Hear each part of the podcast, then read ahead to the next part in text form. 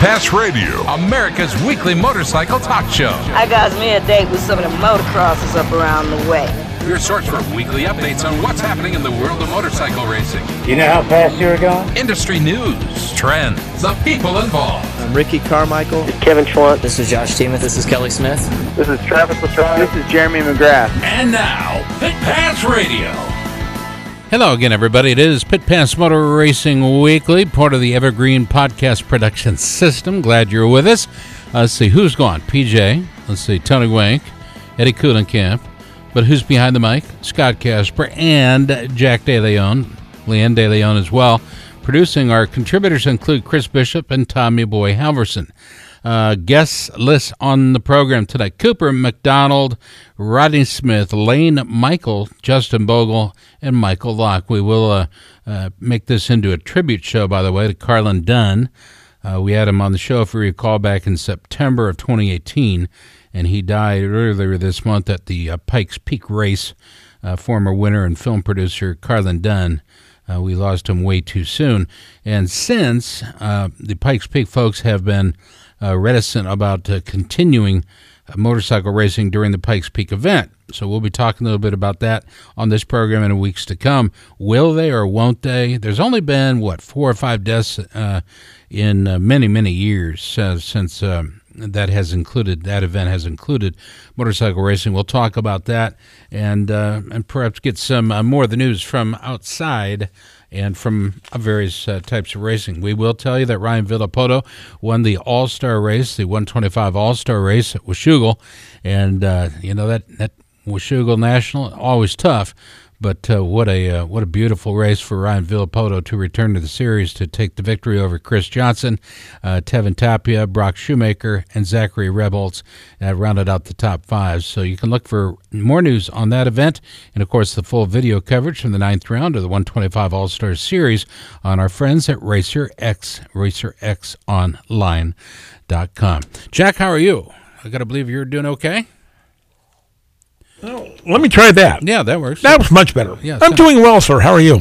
I'm good. I want to thank uh, the doctors, uh, both at the hospitals here, but over the last four weeks, I've been uh, kind of suffering through some uh, some oral issues that turned into uh, blood disease and poisoning. And I was rushed to University of Iowa hospitals, where the good docs and nurses took care of me over there. And apparently, it was pretty close. I don't know what that means. Did I not get my parking lot stamp uh, sticker stamped or what? I don't know what that means, but they took care of me for over a week and brought me back, and uh, it was an amazing time. So, had a trach in, never had one of those. So a lot of first time things mm-hmm. in Iowa City, but it was great to um, see all the family and friends. My buddies from uh, the Delt fraternity came over. A lot of young guys came over and listened to an old man reminisce about his days in the fraternity life, and uh, we had fun there. Uh, a lot of Hawkeye fans, as you might guess, came in and talked a little wrestling news and stuff, and uh, it was just it was it was it was a uh, a week just to let everything go. And the weeks prior to that, the pain was amazing. All my medical docs here, medical and dental docs here in Des Moines, were phenomenal. They all talked to each other. They all communicated, so they were all working on my behalf uh, to get me better. But for those of you who hadn't seen me, my face had ballooned up to what, Jack? Two, three times the size, and my chin was like five times. Yes, sir. The size uh, it normally is. So it was a um, it was a crackerjack four weeks. Uh, most of the summer gone. well, yeah, thanks, and thanks and the, everybody. And the one thing that I can tell you is you had me worried there for a little bit. Yeah, well, everybody. You know, even my neighbors uh, were worried enough to mow the yard. Uh, thank you very much. Well, that was very nice of them. How about that? I should get sick more often. no, please. No. Anyway, thank no, you so much. Right, I couldn't hear Leanne in the back. anyway, so thanks uh, for tuning in to this podcast uh, production, the Evergreen podcast production of Pit Pass Moto. Scott Casper with you throughout the next uh, couple hours, and we're going to talk racing. We're going to talk a little bit about flat track. We'll start with the CEO of uh, American Flat Tracker, our good buddy Michael Lock. Michael, how are you? I'm very well. How are you this evening? Well, Sounds like you're a lot better than you were. I am, and you are my very first guest and my very first, what we call in the radio business, the comeback show. so it's been well, what? I, I feel privileged. Well, thank you, it, and uh, I, and I as well. It's been since 2015 since taking over as CEO of the American Flat Track, um, and you guys are not just gaining uh, speed, uh, but you're gaining recognition and respect Uh, it seems that you're listening to everybody uh, and then boiling it all down into what is best for racers and fans. Can you talk about the effort? Because, quite frankly, taking it over is a massive effort to begin with, but then improving every single day, every single decision. Uh, you know, it's hard to top what's best, but you guys are doing it.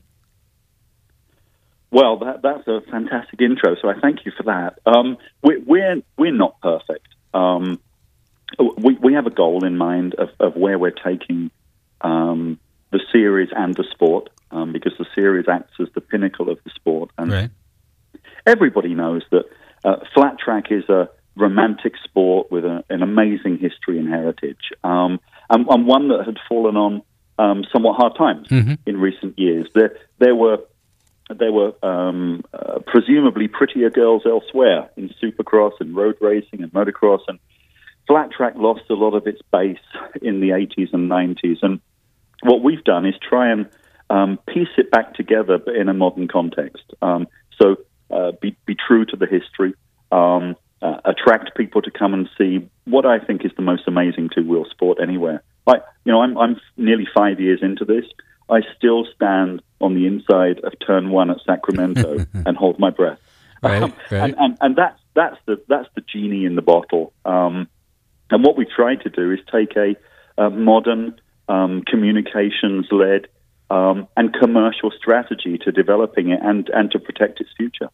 You know, and, and protecting its future and relying on what has been, um, I think, is something you guys do well. Uh, scheduling conflicts uh, prohibited uh, AFT from uh, running the OKC mile uh, this year, um, uh, but you guys are returning in 2020, uh, June 20th to be exact. Um, how difficult was that balancing? I mean, let's face it, there are only so many weekends in a year or in a season, uh, and you guys have to weigh everything out very carefully, both in television contracts, racer availability, and money. Everything does boil down to bucks.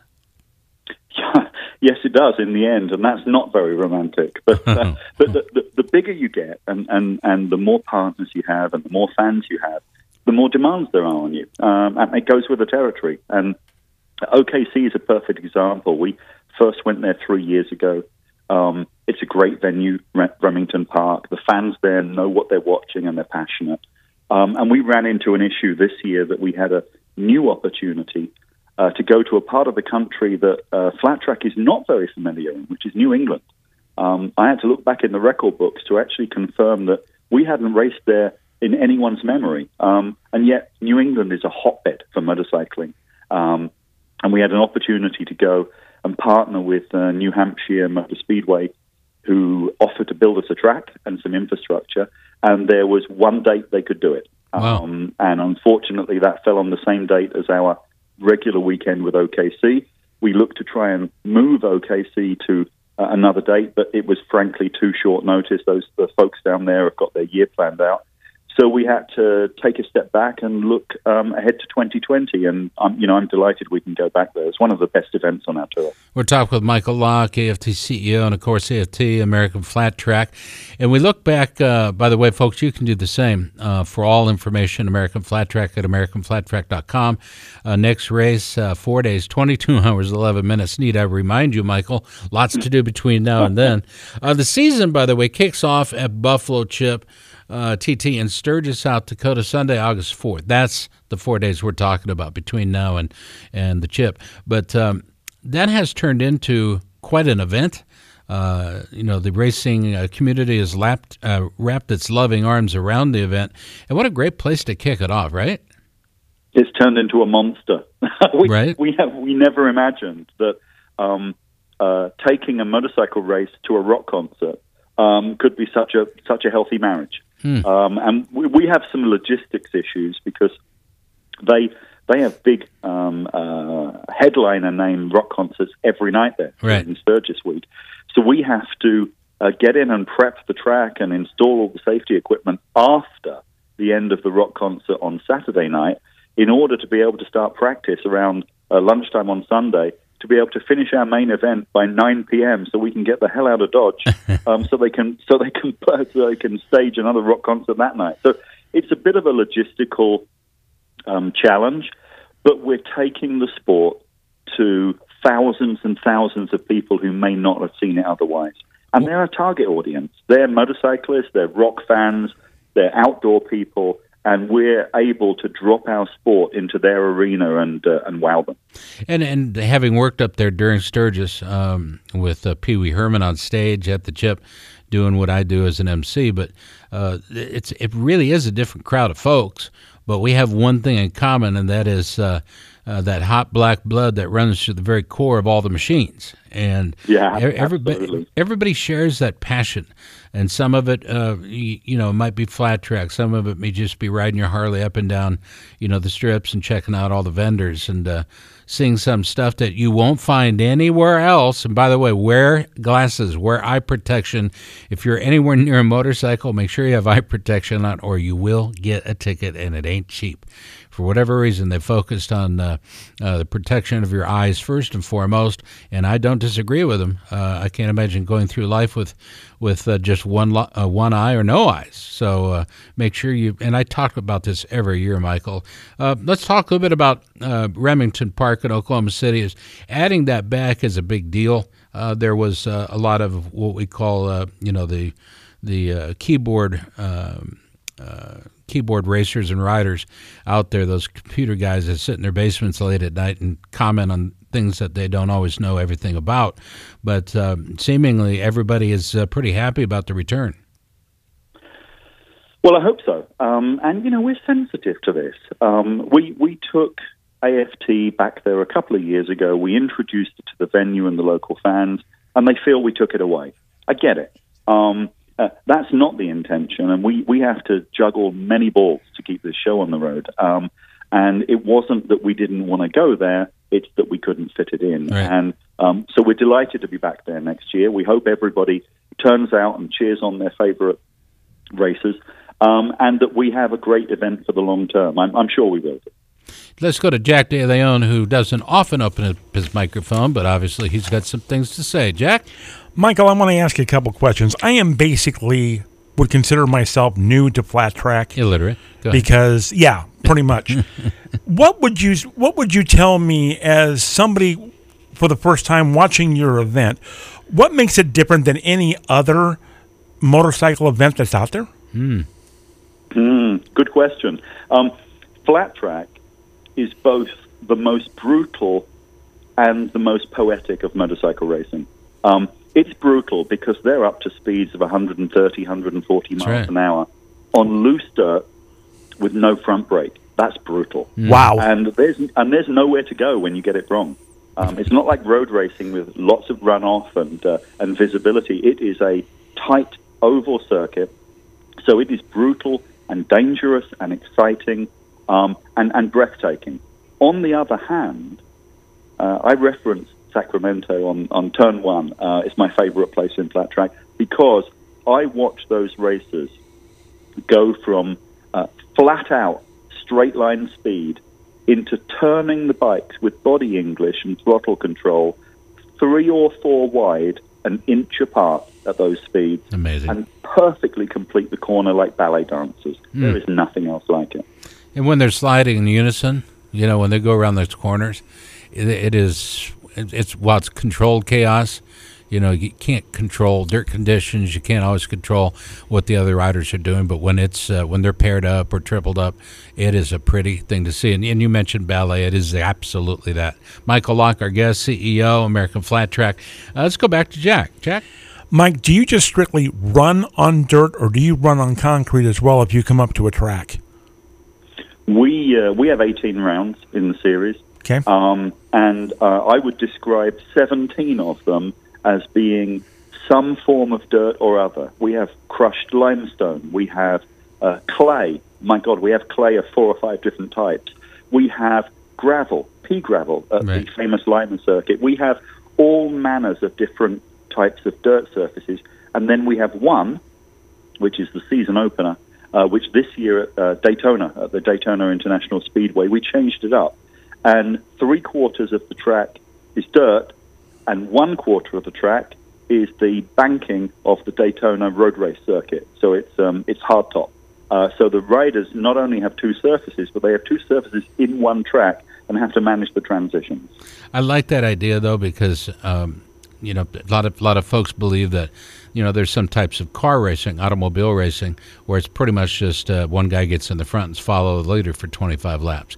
Not like that. Not like that in flat track. Uh, and you then mix it up with surface uh, surface change, surface uh, inconsistencies, as it will, as it were. Some racers are, are better on different types of surfaces. Agree or disagree?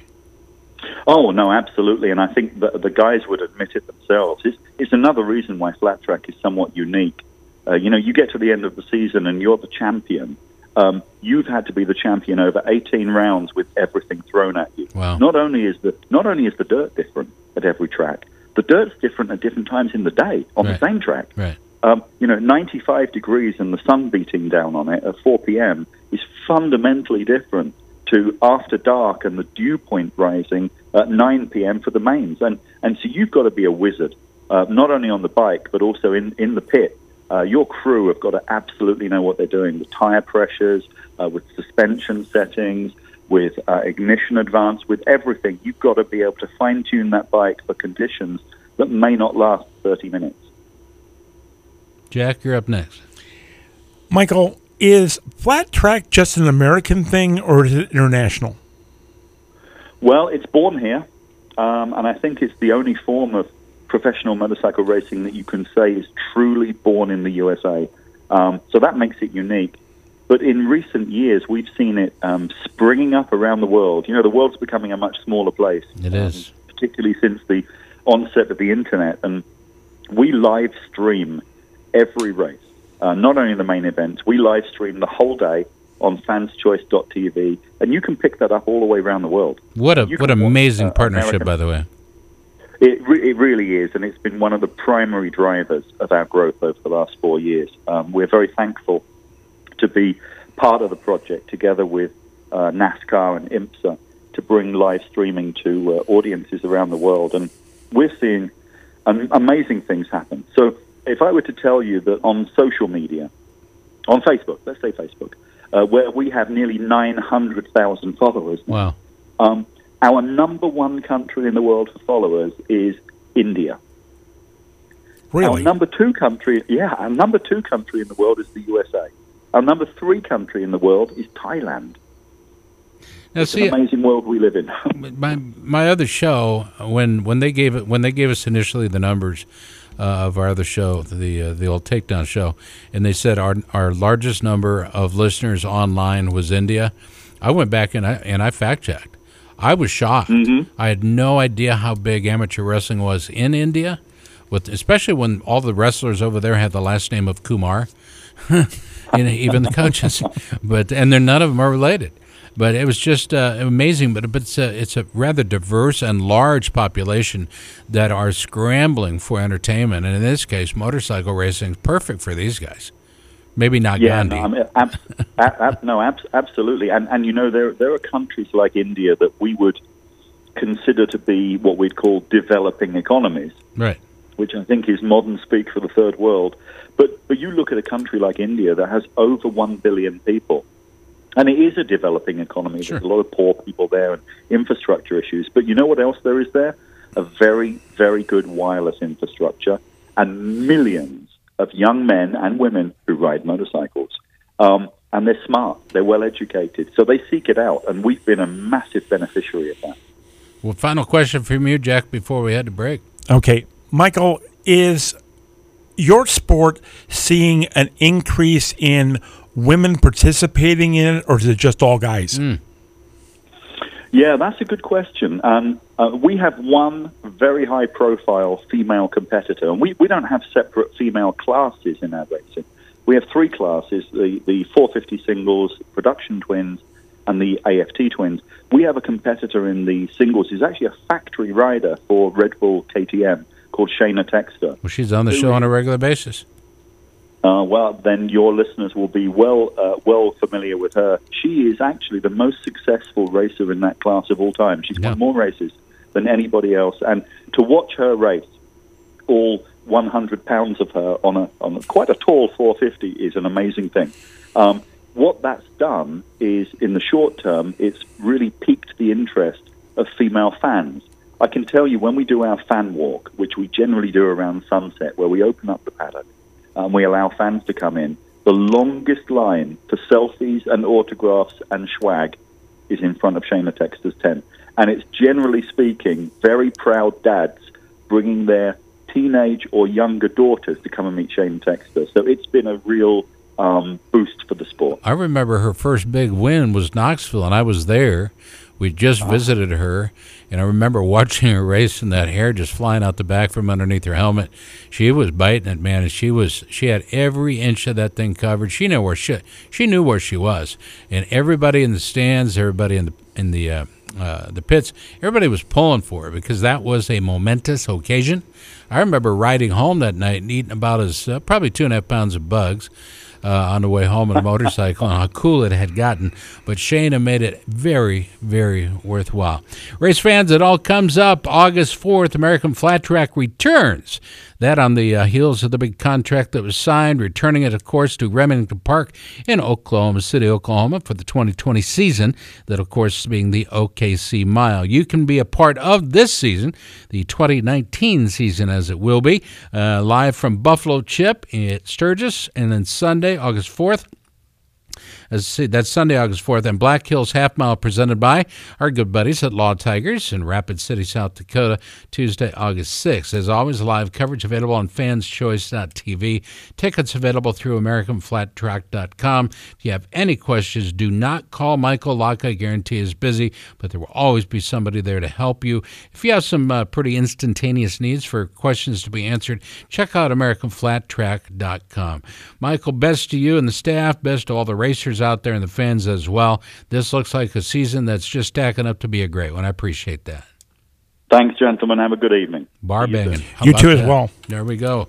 Michael locks into the pits. Hey, fans, we're going to take quick time out. You're listening to America's uh, Motor Racing Talk Show. It's Pit Pass Motor Racing Weekly, part of the Evergreen Podcast System, and that includes a diverse and dynamically curated blend of created programs with a wide range of lifestyle programming. Our network features entertaining shows with high high creativity and production values and quality that you've grown to expect from a show just like this. Pit Pass now in its 16th year. For uh, Tony Oink, Eddie Kuhlenkamp, PJ Duran, I'm Scott Casper. Jack and Leanne De Leon are producing this particular edition of the show. Do want to recognize and thank Chris Bishop and Tommy Boy Halverson.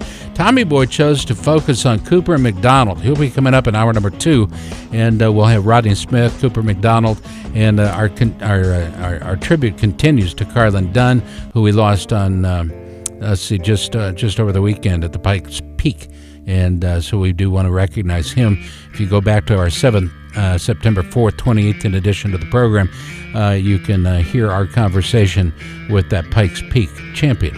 Former winner and film producer as well. Coming up next, Justin Bogle, currently placed eighth overall in the Lucas Oil AMA Pro Motocross Championship, ninth in the Monster Energy AMA Supercross Championship. We'll be talking to him next. That's Justin Bogle on America's Motor Racing Talk Show. This is Pit Pass Motor Racing Weekly. Hi, this is Matt Smith, post-op motorcycle racer, and you're listening to Pit Pass Radio. Hey everybody, it's Scott Casper from Pit Pass Radio. V Rubber offers a whole range of performance motocross and off-road tires, starting with the VRM 229 for hard pack supercross settings and the VRM 300. It's designed for intermediate soil conditions. The most popular tire is the VRM 140. It's designed for soft to intermediate environments. All knob tires are available in the most popular motocross and off-road sizes as well. The VRM 308R Trials is the perfect choice for real technical conditions, and it's now available in a new four-stroke model for racing or recreation riding big four strokes. The newest addition is the V-Line Do-All VRM 340, a heavy-duty off-road tire that is DOT approved. Most of the tires are available in the new slow rebound tacky compound for extremely technical environments. It's V-Rubber and the tacky tires, the choice of Sherco off-road. Racers say when using a tacky, it's almost like cheating. It's V-Rubber.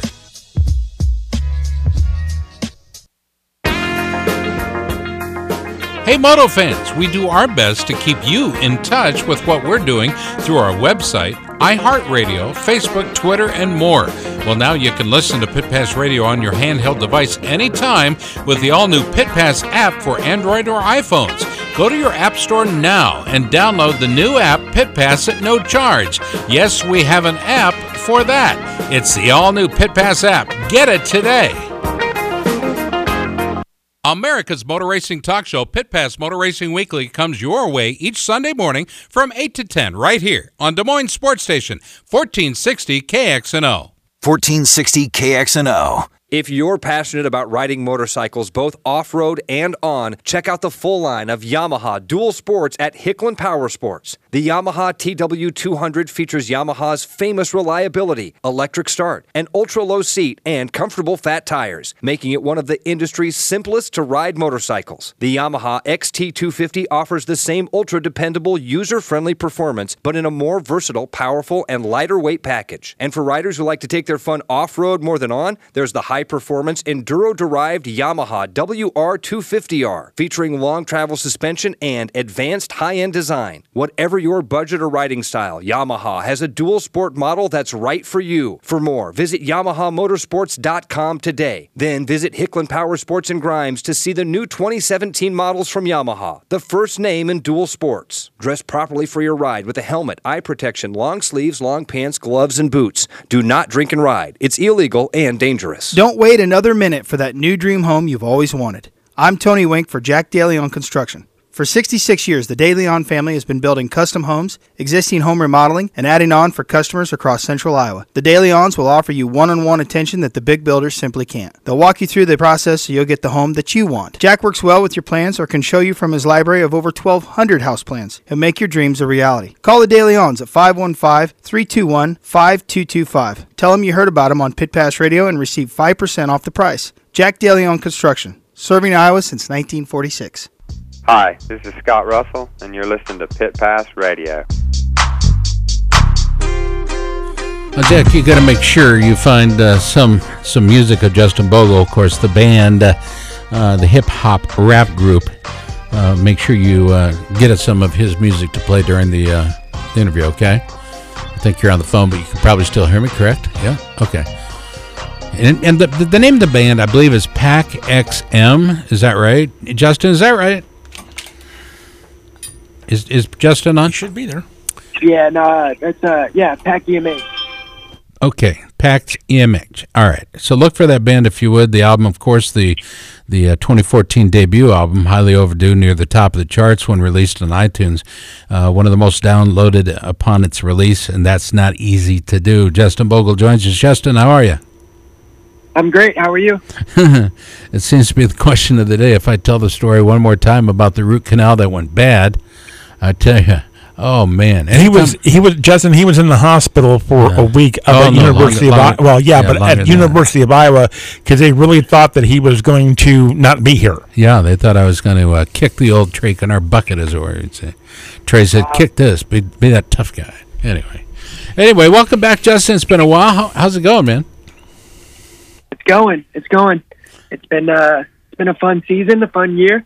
I haven't got the results I've wanted, but you know we're still uh, we're hanging in there and trying to keep improving as we get there. Uh, a couple more weekends, try to get up there up front. Uh, see what we can do about top fives and a podium. Currently uh, sitting in eighth in the Lucas Oil AMA Pro Motocross Championship and ninth in the Monster Energy AMA Supercross Championship. How different and how similar are these two styles? Um, I guess the the main thing is you're racing the same people and you're racing the same motorcycle. But other than that, it's like a completely different sport. Yeah. Supercross is, you know, you have opening ceremonies, you have, you know, fifty thousand fans, you've got the the nighttime and the lights and all the excitement. Outdoors is just a grind. So out, outdoors is tough. I don't think there's too many people that will tell you that they just love outdoors. You know, you love it if you win, but other than that, it's just it's really tough. But you don't win outdoors without being being a man. So uh, they both have their place, and I enjoy them both. But yeah, they're very different styles of racing for sure. Let's go to Jack DeLeon. Jack, I know you've got some questions for uh, our guest, Justin Bogle. Justin, how difficult is it for you to race two series at the same time? it's tough. We just don't get much of a break. I think is the hardest thing for us. You know, uh, physically, mentally, all that. You just get worn down racing Yeah. you know, 36 times a year without much of a break. It's just, it's really tough. I don't know too many other sports or industries where that's the, the norm. So, um, like this week, we have the weekend off. If it was like two rounds, weekend off, two rounds, weekend off, they Mhm. save a lot of people from, from injuries and, and just sickness and all the things that a lot of us top guys are dealing with right now. Um, I think it would help with that, but you know, I don't make the rules, and that's not how it is. So we got to try to figure out how to be as good as we can with uh, whatever we have to deal with as far as rules and parameters go. So, yeah, man, it's it's tough. You can't, you don't have a lot of time to set your bike up. You don't have a lot of time to uh, get acclimated to the heat and the the uh, roughness of outdoors. You know, so it's tough. Superstar Justin Bogle joins us. Uh, JB, the, the question I've always wondered is there one style that benefits or one series that benefits the other more? For example, does uh, uh, the Pro Motocross Championship benefit the Supercross champion, Championship more, or is it really different each and every time you guys go out? Um, I I don't know. It's it's tough to say. It's it's really different.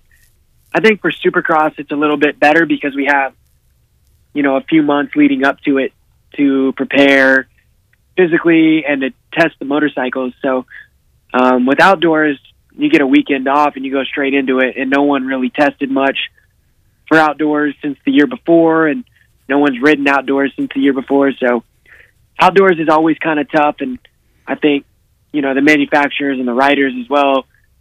Um, you know, with that being said, go into the Supercross season more prepared and with more emphasis on that because that's what people care more about. So You know, and I want to I want to bring this up because it's not just the riders that it's a grind for. Okay, it's those guys that turn the wrenches, those guys that drive the trucks.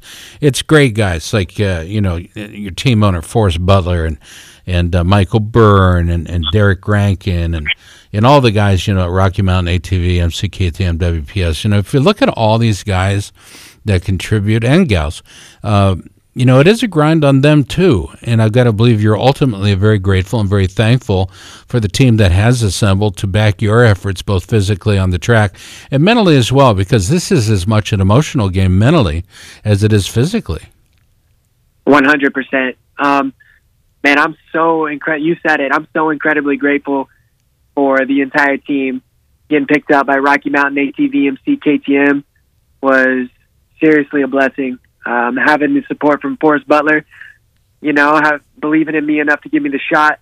Michael Byrne has been a very big part of the program this year as well, kind of taking me under his wing um, during Supercross and just helping me out so much. And uh, you know, knowing that he believes in me and they believe in me, that it makes it, uh, you know, a lot easier to be motivated and want to do good for those guys too. You know, you got all the guys with the team, man. It's such an incredible group. I've never really been a part of something I felt so like, I guess, just a part of. You know, um, with Jr. and throughout Supercross, my mechanic was Derek, and he's an incredible dude. And All right. my mechanic now, Tony Archer, who I used to race with growing up.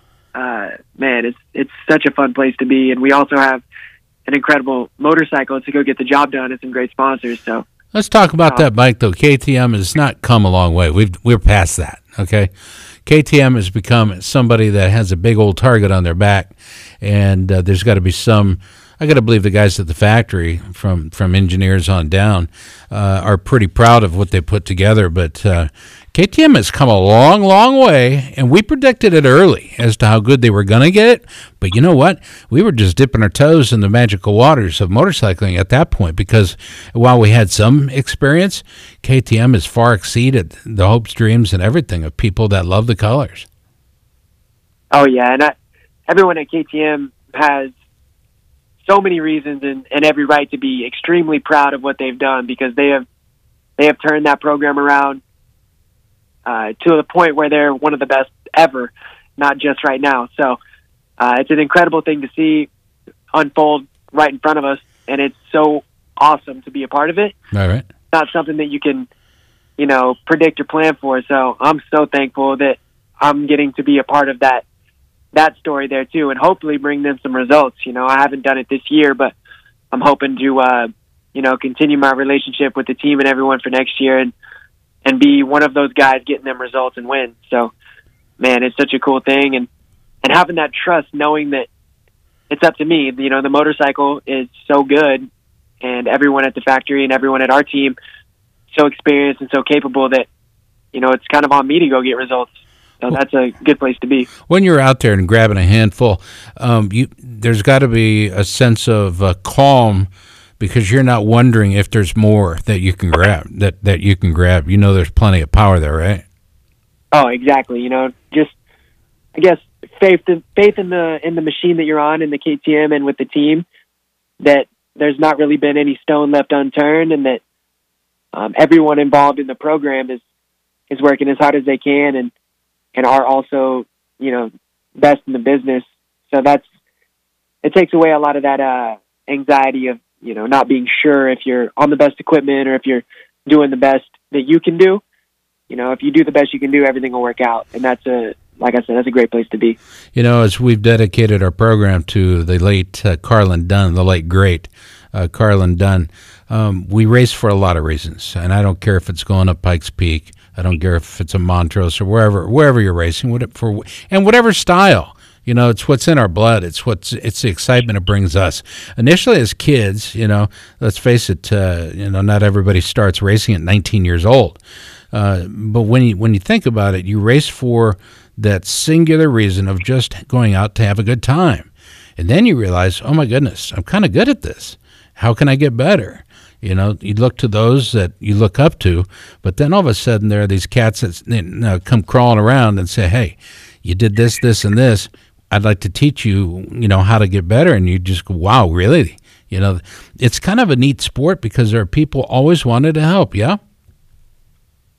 Yeah, it's really cool, you know, and having people like right now, for instance, I my riding coach Robbie Reynard has obviously been there and done that. He's one of the most talented guys to ever swing a leg over a bike.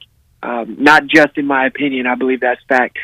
Um, and having Michael Byrne, who is also so talented, and I I feel like we can relate a lot as far as um, racing goes, and and you know he had to deal with some injuries as well, so there's a lot there that we can relate to.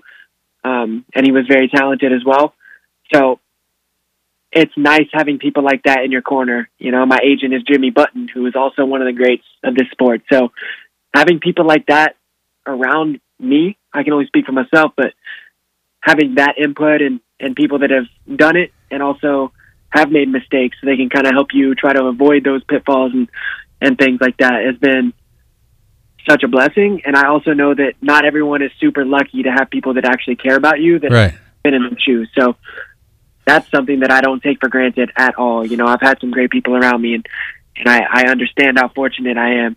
And it's not just that, you know, uh, the feeling of, well, what have you done for me lately?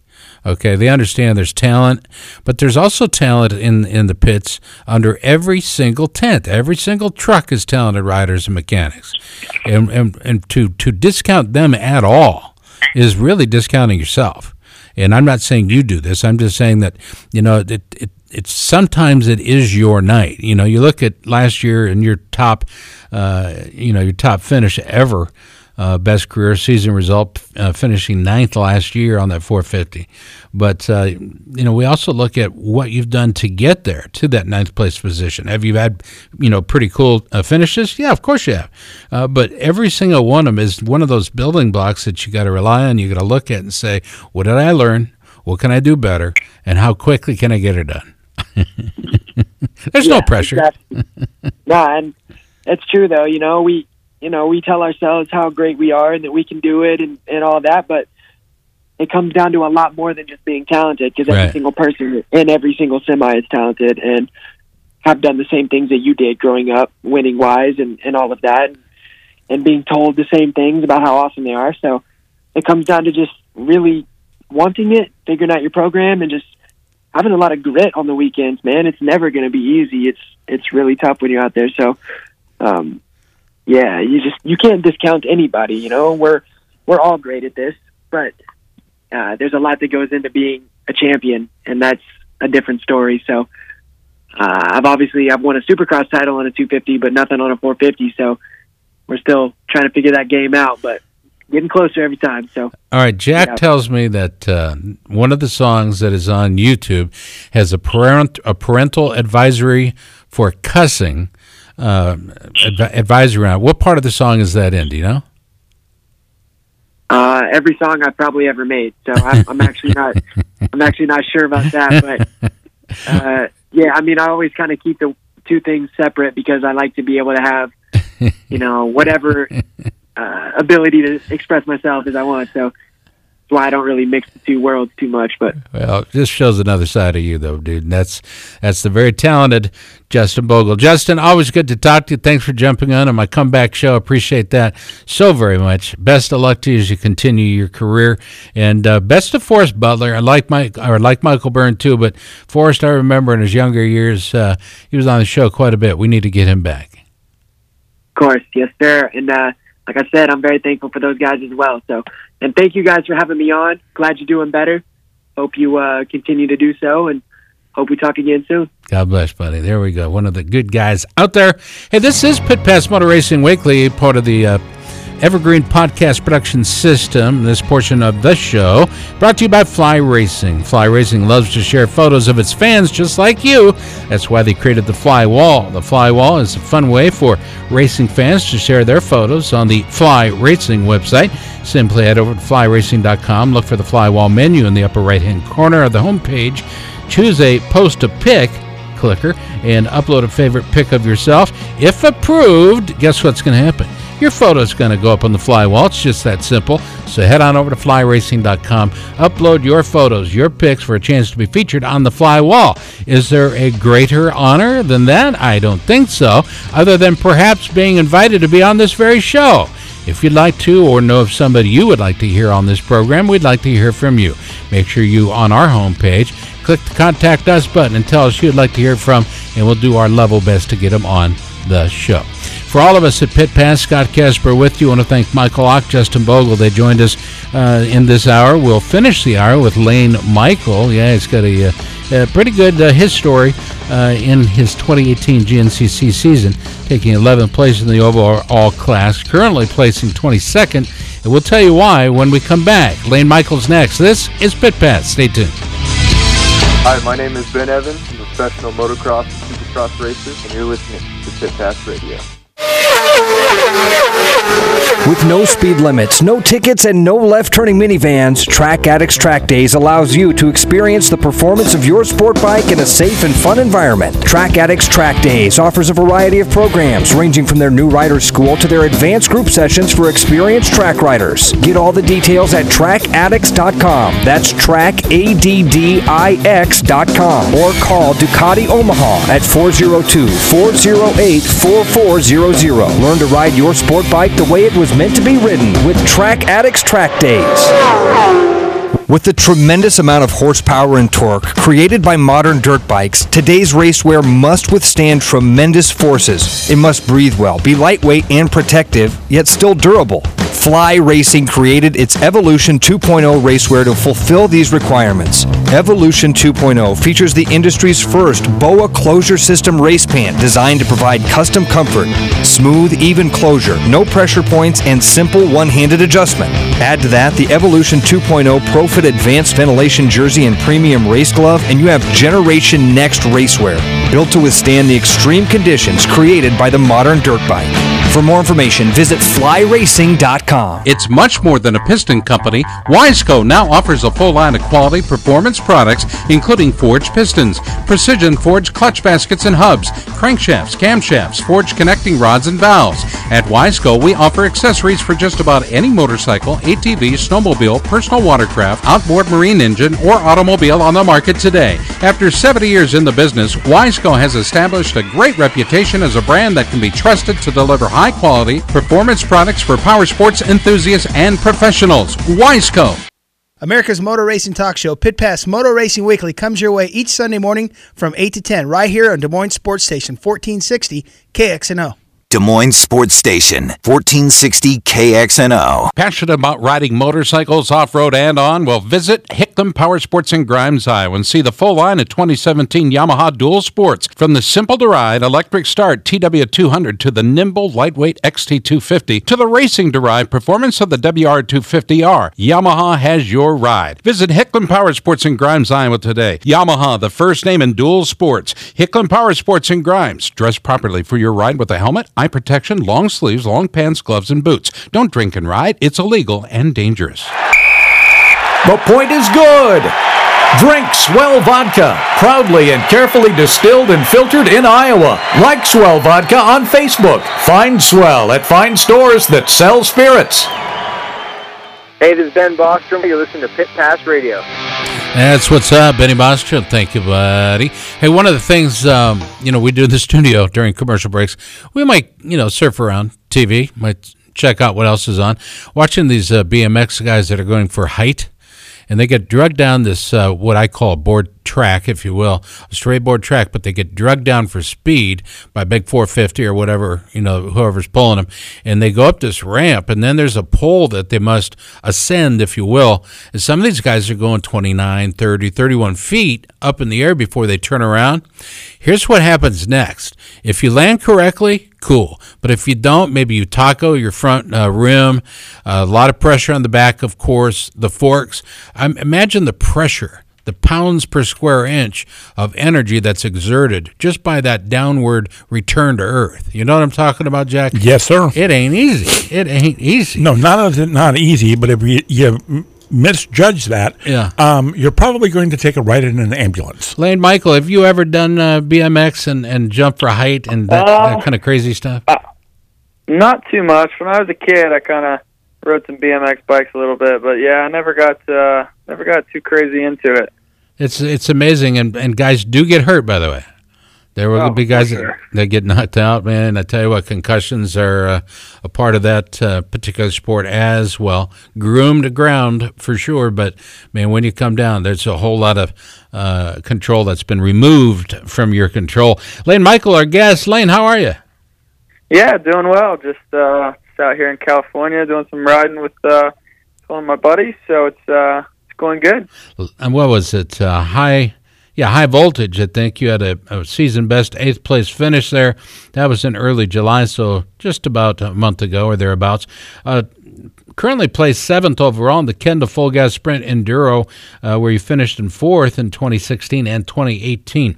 Um, what has been a difference maker for you this year, and, and where's the confidence? How do you feel? Uh, well, this year has been pretty pretty rough. Uh, I've only done a total of five races all year. Just uh, kind of got injured in a in a training incident in I think beginning of February, and ended up breaking a collarbone, and um, had surgery on it once, and then started riding again probably like seven weeks, and um, yeah, I came back for Steel Creek was my first race back, but unfortunately I busted an incision open on my arm and then let that heal. I didn't even really let it heal. I got staples put my arm in that race the following weekend at a sprint enduro, and then Oh, fun. another and then another GNCC. But then at the second GNCC I did for the year is at uh, Camp Coker, and I think I got seventh or eighth. I'm I'm not sure. I mean, I was no, nowhere near ready to race, but showed up and gave it a go, and then um, come to find out, like two weeks later, I was getting ready to leave for the next race. And my collarbone was bothering me, and um, ended up it, it was broke again. The plate broken too. So Oh, wow. it yeah, so I had to have another surgery, and um, yeah. So, but I'm healthy now, and then I was able to get uh, about three weeks on the bike before uh, before that high voltage race. So, it's been uh, it's been a rough year for sure, but um, you know, I, I feel like you know I'm headed in the right direction now. Um, just been uh, been keeping at it here. We went to the beach for a week after uh, well after high voltage. We had another sprint enduro, but then after that went to the beach a little bit just with some family, and then uh, yeah, back to it. Feels uh, feels wrong to kind of take a week off uh, right now, just with how the year's been. So it's uh, it's good to kind of keep at it and uh, progress and get to uh, get to where I want to be. So, as I've spent quite a bit of time in America's uh, hospitals, some have well, they all have something I like, but there's at least one of them that uh, is just absolutely amazing. Is I know it's a silly question, but is there a hospital that you just go, wow, you know, if I'm going to be in a hospital for a while, I want to be in that hospital? Uh, I've only been to a couple, so I can't speak too much for it. Um, so yeah, I mean nothing crazy. Like I've never had to have any over overnight stays. Oh, wow. Like that, to where to where I've seen anything cool. So uh, I've just had to go in and get out. So Go in- Uh, and they're probably happy to see you, right? oh, I'm sure. I'm not happy to see the bill. That's for sure. That's right. That's why we have something called insurance. Yeah, yeah. It's a good thing we got it too. Layne Michael, our guest on the very program. It is Pit Pass Motor Racing Weekly. Uh, do you pay much attention to uh, the other racing that's going on? For example, with Washougal? Yeah, actually, I went to Washougal. Um, I I flew out with uh, one of my buddies, and then that's kind of how I ended up here at uh, out in California. He had to come do some testing, so I just kind of tagged along and called Husky up. They got me a bike, so just out here doing a little riding with them. That's cool. Now, when you can call up Husqvarna and say, "Hey, this is where I'm going to be. What do you got?" Yeah, we'll be right there. You need a helmet? Yeah, I could use one of those too. Is it just that easy? Uh, well, it was a little pre, little more pre-planned than that. I had a few days' notice, so I was able to, uh, I was able to have my gear bag with me, so I have all that. But uh, yeah, they were they were gracious enough to uh, to give me a bike to ride while I'm out here, so it's uh, makes it nice. Well, 2019, as you mentioned, there have been some uh, hiccups and giddy offs, but at the same time, we're seeing results, and it seems like uh, what at high voltage you were an eighth uh, Camp Coker Bullet, and I do want to ask you about Camp Coker Bullet here in a minute, but uh, ninth prior to that, Steel Creek 21st. Uh, and then we go all the way back into 2018, of course. But uh, Mhm. uh, talk to us about Camp Coker Bullet because we don't hear an awful lot about it. But uh, there's a, a ton of guys out there that w- with some respect. Can you talk to us about it? Yeah, I mean, uh, Camp Coker's it's a tough race. It's kind of got that sandy, uh, black dirt mix, so it gets uh, it gets super rough and kind of whooped out, kind of similar to Florida, but it's just got that harder base, so it's it can get pretty square edged and uh, and then you got roots thrown thrown in it too. So it's uh, definitely one of the more physically demanding races, just with how you know kind of rough it gets around the whole track. So it's kind of good that it's round four, so at least you get a few GCs under your belt, and then obviously you get Florida out of the way, which was probably one of the one of the toughest ones. But uh, yeah, it's uh, it's a brutal race. I mean, it's normally hot that time in South Carolina. I mean, you're starting, you know, kind of in April there, beginning of April when that race is. So it's pretty brutal race for sure. You know, Tony Wink doesn't mind humidity. I think he's been uh, pretty clear, pretty pretty creative in his description of what humid races are for him. He's down at uh, Loretta's right now, by the way, and uh, Yeah. I, I'm not a big fan of humidity. Okay, I'd rather have it 68 degrees in my house than any kind of humidity. How about you? Do you do you, do you react physically uh, to a warm and humid climate more so than a cool uh, climate with, uh, let's say, a high dew point? Yeah, um, I don't know. I mean, I spend a lot of time kind of, or I have this year down in Florida, kind of in it as I've uh, been back riding. So when I did go up to like when I did go up to for the high voltage race, like with the the humidity, it was. It, I mean, it was brutal up there in July. I mean, it's still hot up there too. So I just think coming like if you train in it more often, then when you do have a race that's that's in it, it's obviously makes it a little easier just because you're accustomed to it. Where if you were to just kind of come from a place that doesn't have too much uh, humidity or or anything like that, and you come to it, it just feels like it's about suffocating you. So uh, it's definitely one of those things. I think the more the more time you spend in it, uh, kind of the better it is, and your body will adapt to it. I mean, it's the one of the things uh, you know I cover an awful lot of different types of sports, and uh, periodically, even with all the years I've been in broadcasting, radio, and television, I still get a little bit starstruck. Uh, and Layne, you've been around the business for a while, the sport for a while. Um, is there still one of those guys you go, oh my God, that's uh, you know that's that's let's say it's Michael Locker or whoever. I'll just throw a name out there. Is there? Do you still get starstruck sometimes uh, being around some of these cats? Yeah, for sure. And uh, you know, I've kind of been able not as much in GNCC. Like you just kind of grown up with all those all those guys, you know. So it's not not kind of you know you don't have to pinch yourself by no means, but uh, you know I've become you know pretty good friends with quite a few guys on the motocross side, and obviously as a kid when you you know watching those, I mean that's you know that's making it for off roaders in a sense, you know like uh, that seems like that's where you know obviously your dreams as a kid that's where they started out, but Sure. then obviously they change, but um, yeah I've been able to you know be friends with quite a few of those guys, so it's kind of it's kind of cool. But I mean, when you, when you get down to it, they're just like uh, every other person. I mean, they're just kids and and uh, just normal people as well. What about X Games? Any uh, any interest there? Uh, I don't quite know what event I'd be able to compete in there. They got rid of Endurocross. That'd have been the only one I'd have ever had a chance to compete in. Really, other than that, I don't think there's uh, too much I'd be able to do there. I was scratching my head when they did that. I didn't quite understand why they did it, but obviously, it, as, as we are talking with Michael Lock, American Flat Track earlier, you know, it really does boil down to money. Is there money to support the effort correctly? And if you're not going to Yeah. do it correctly, why do it, right? Yeah, for sure. Uh, let's uh, give you a chance to uh, reel off your sponsor list, man. Who you got, Layne? Yeah, so this year I've had uh, Husqvarna. They stayed behind me, um, and then I had uh, FXR Gear Company. They've uh, stepped up and been huge, and uh, Hoosier Tires, um, FMF, Scar Goggles, Bell Helmets. Um, we got Mobius knee braces, and you know I'm sure there's quite a few others that kind of can't name off the top of my head, but uh, you know they've they've all benefited quite a quite a bit in my program this year, and uh, it'd just be good to uh, to get them some results by the time this year's over. You know, you look at Hoosier, and uh, I've done a lot of announcing of car races over the years, and uh, those Hoover skins, man, you know, once they're dead, they are dead.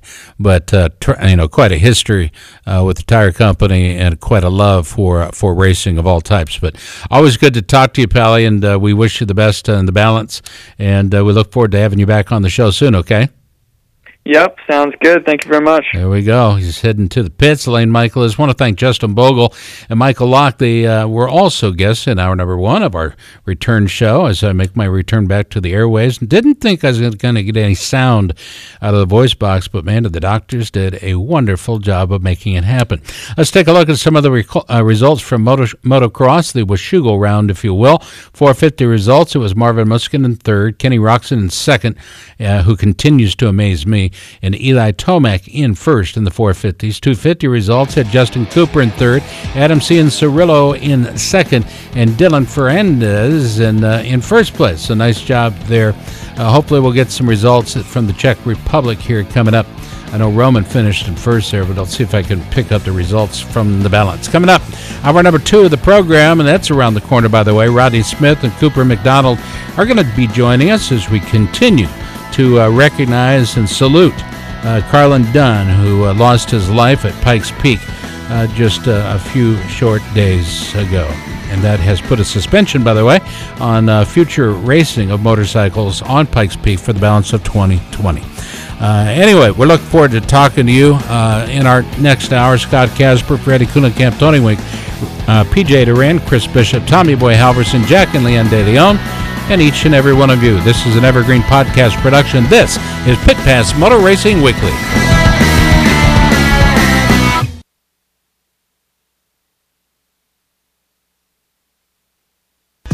Hey everybody, it's Scott Casper from Pit Pass Radio. V Rubber offers a whole range of performance motocross and off-road tires, starting with the VRM 229 for hard pack supercross settings and the VRM 300. It's designed for intermediate soil conditions. The most popular tire is the VRM 140. It's designed for soft to intermediate environments. All knob tires are available in the most popular motocross and off-road sizes as well.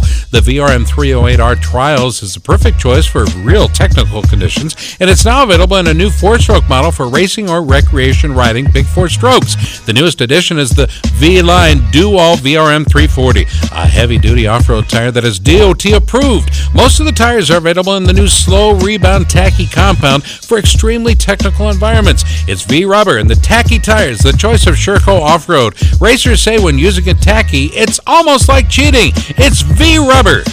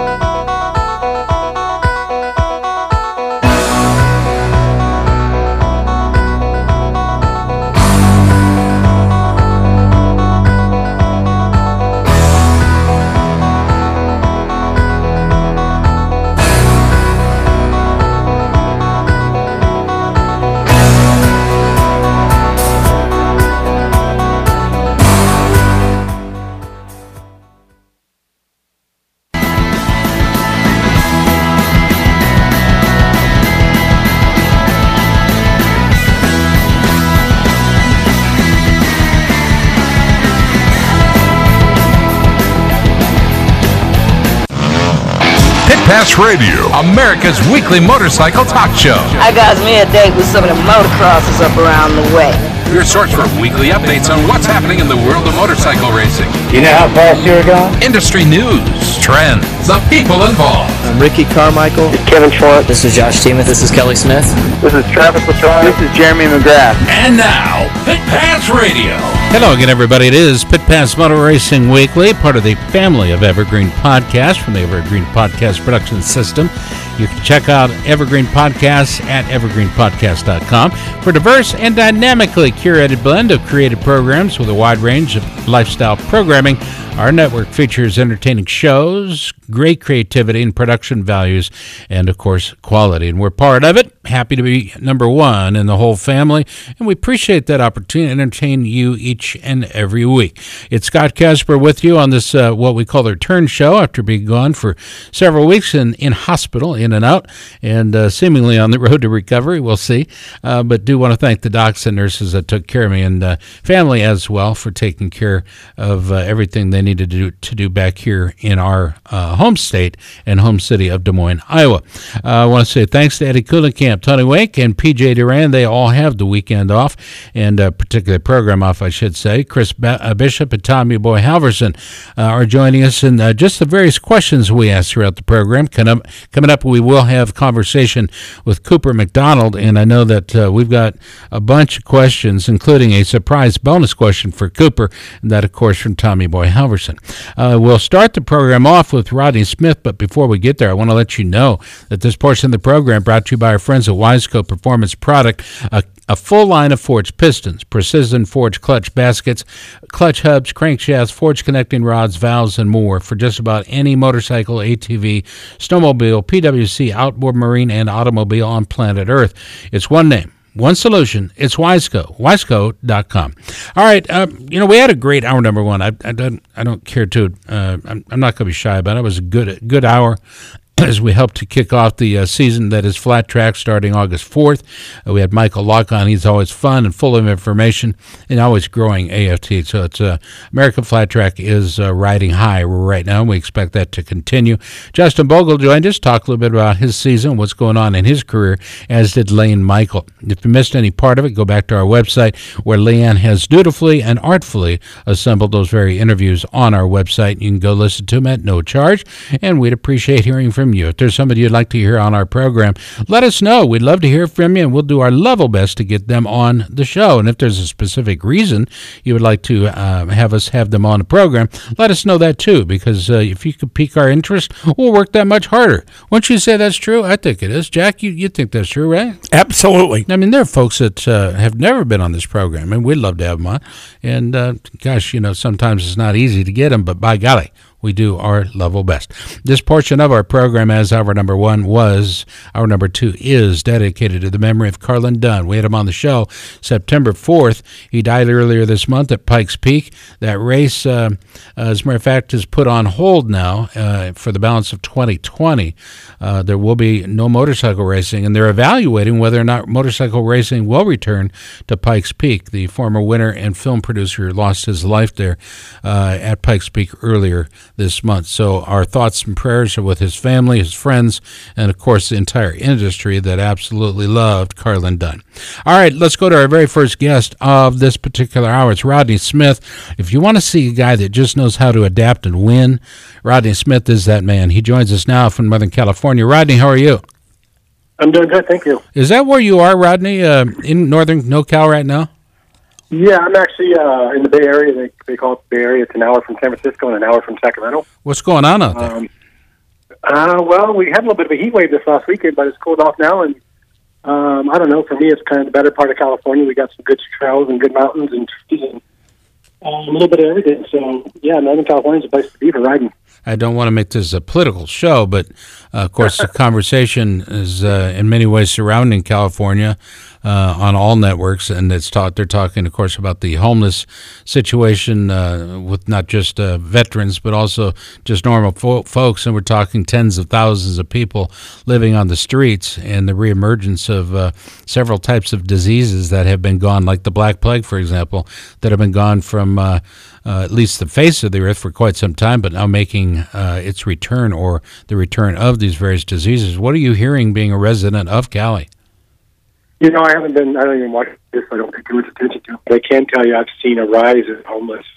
Um, never really noticed it much before, but it's getting bad. Um, even the town that I'm living in, you see them by the railroad tracks and you see tents and stuff popping up everywhere. And, uh, you know, after living in Brazil back in the 80s and seeing all the poor and poverty and stuff like that, it's starting to see that in America now. It's starting to see little camps, you know, where 20 or 30 homeless people kind of get together and, and build their little place. And uh, it, it's sad. It's, uh, like I said, it's growing fast. I mean, I can't believe how many people are homeless here in my town. It's uh, it's crazy. We pray for them, and of course, we pray for our lawmakers to make the right decisions to help benefit these folks and pull them up and out of poverty, out of homelessness, and all that. We're talking with Northern California superstar Roddy Smith, and I mentioned one of the most versatile racers ever, grabbing wins at the highest level in both motocross before switching off to off road and carving out one of the greatest careers ever in the woods and the desert.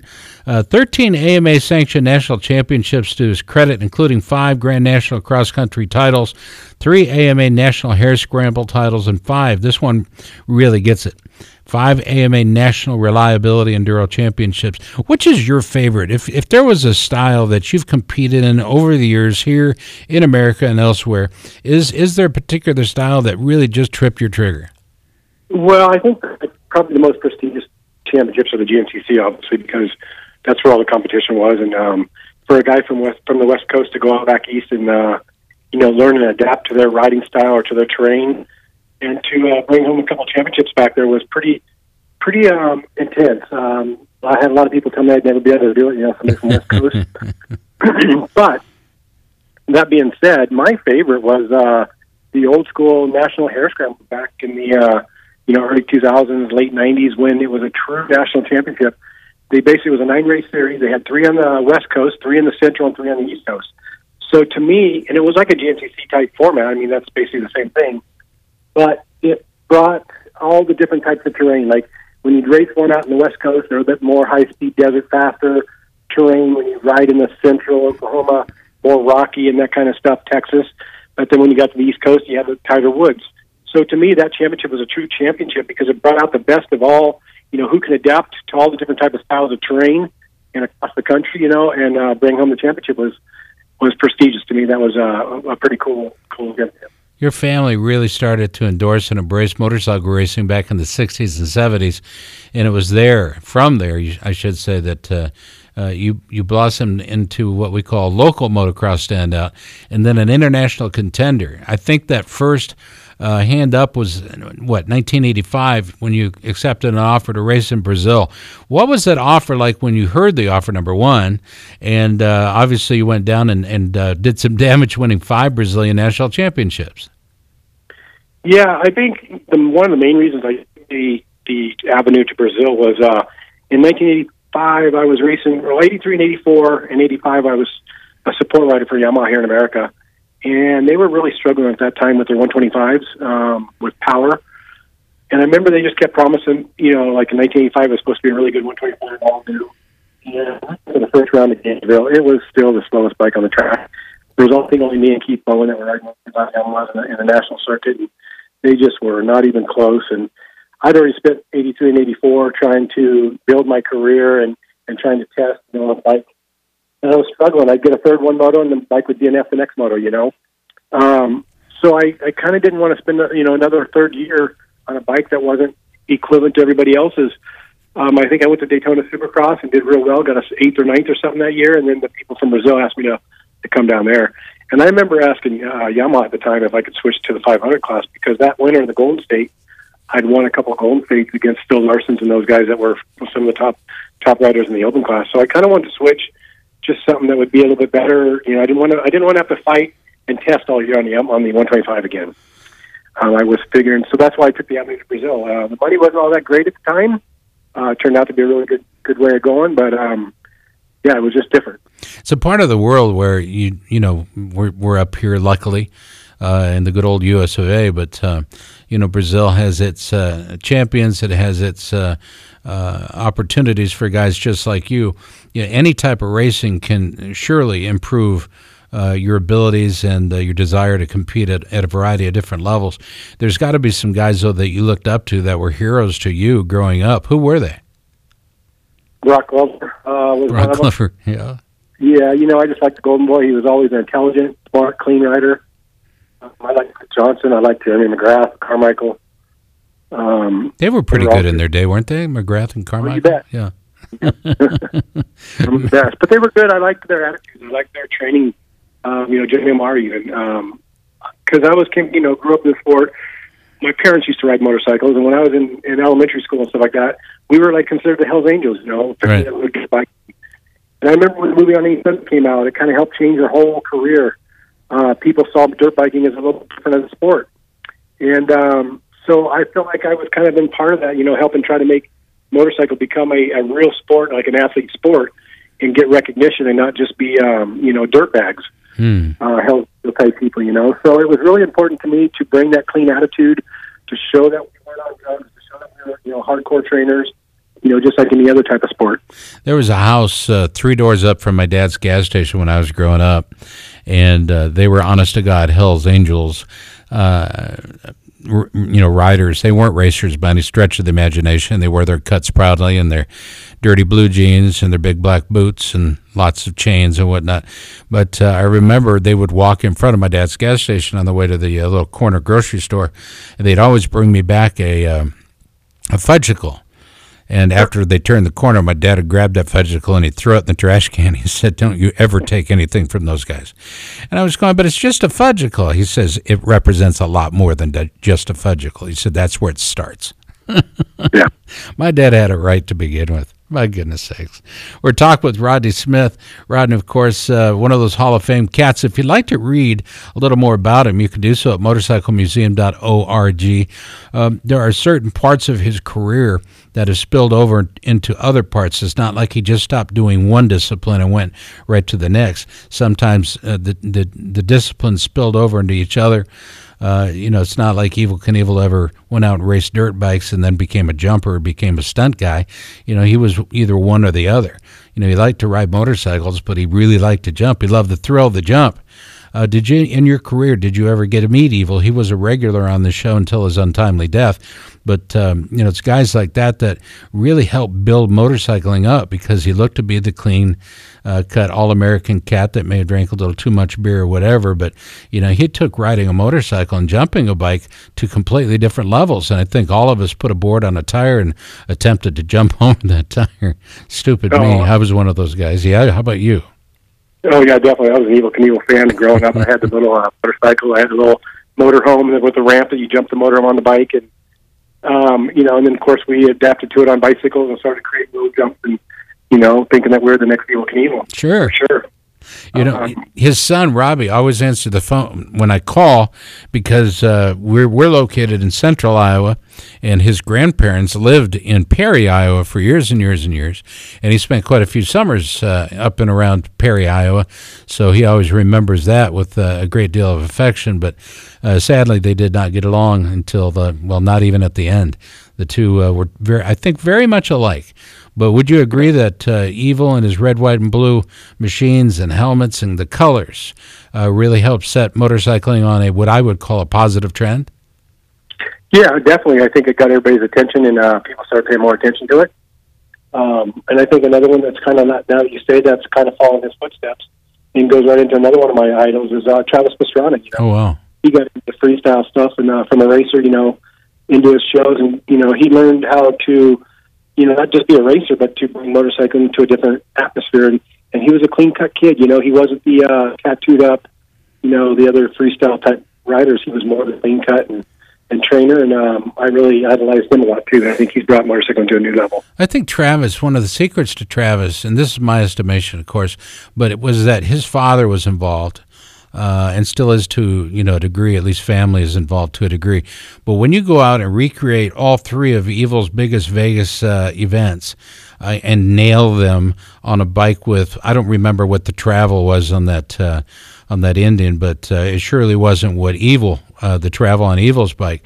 But they were stiffer, heavier. Uh, at least the bikes that Travis was was uh, using in Vegas. But boy, did he have fun prepping it and then uh, uh, you know presenting it. It was it was a show, and I think most people out there thought if Evel couldn't do it one event, you know, every six ten months, Travis is going to do all three in one night. But he did. Yeah. He did. I mean, if if you weren't a Travis Pastrana fan at that, you know, prior to that, you surely turned the, the TV off that night, going, "Wow, wow." Yeah, no kidding.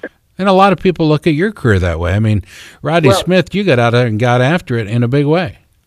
It's interesting. I was listening to you talk about it, and um, it brings back some other things, thoughts to my mind. But you know, I was I grew up in a family that went trail riding and and rode enduros and stuff like that when I was little, and up until I was about thirteen, fourteen. And uh, one of our family friends said, "Hey, you need to take this kid motocrossing." So my dad took me motocrossing. I think at the age of thirteen, Right. and I clicked right away. Started doing really well, and we kind of just turned into a motocross kid. You know, going racing every weekend, and we quit trail riding, we quit camping, and uh, you know, doing enduros and stuff like that. My brother was an older enduro rider, but um, so for the next I don't know 10, 15 years, I became a motocross, and went in that type, you know, for a full motocross career. And then when I retired in '92, I came back home from Europe and I retired from racing motocross. Kind of was a little bit lost into what I wanted to do, and um, motocross kind of became a job. And I was just learning how to enjoy riding my motorcycle again and and uh, having fun with it. And I went and did four major off-road events in '92, which was a qual- six-day qualifier in Idaho, one in Oregon. I did the Virginia City Grand Prix and something else. I won all four of them. And Suzuki America called me up and says, "Hey, we want you to ride for us. Uh, we want you to go do six days in that. And we want you to ride for us off road." And I remember I didn't really want to um, do it because I didn't want it to become a job again. But I, you know, talked to Mike and we did it my way. And for the next couple of years, I, I just kept it fun. You know. Um, That's the secret. but I went from a motocross career to an off-road career. And I remember when I got into off-road, people didn't really know who I was because I was a motocrosser. And then after five or six, seven, eight years of off-road, nobody knew I really used to do motocross. it was kind of cool. But I'll tell you who's really impressing me a lot right now and who I've been paying a lot of attention to is Ryan Sipes Oh yeah. because he's doing a little bit of everything at all at the same time. Mm-hmm. Whereas, like I said, I did motocross for 15 years, and then I turned and did off road for 15 years. He is doing off road, flat track, motocross, everything, you know, every other day, which is kind of really unique and cool. We love to have him on the show too because uh, fascinating to talk to, as are you, Rodney. Rodney, I'm up against the clock, but I got to tell you, it's always a pleasure to have you on the show, my friend. Anytime I get to talk to an honest to God Hall of Famer, and we go back to 2015 when you were inducted, I was perhaps as excited as you were, if not even more so, because uh, you got one of your biggest fans talking to you on the show on this particular episode. I appreciate the time and the opportunity every single time we get you guys talking to me. Yeah, it's awesome. Rodney Smith. Thanks, Rodney. Thank you guys. Have a good. Well, man, that's that's one of the uh, absolutely good guys, and I appreciate that. I am going to give you a break with your voice for a second. Will There's, there's something that I wanted to bring up. Okay. Over the weekend, yeah.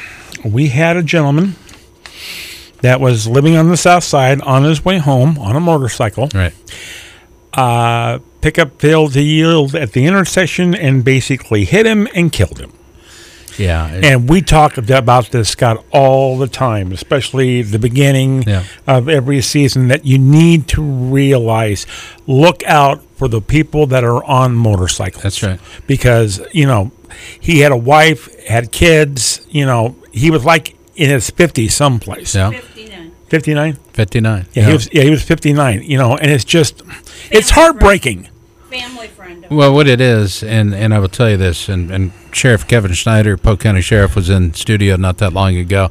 He said you can ride your motorcycle, but you also have to drive those cars because you got to think, put yourself in that situation, and if you don't, sadly, you're leaving yourself wide open. So, Yeah. good good job bringing that up, Jack. I appreciate that, and our thoughts and prayers go out to that family as well.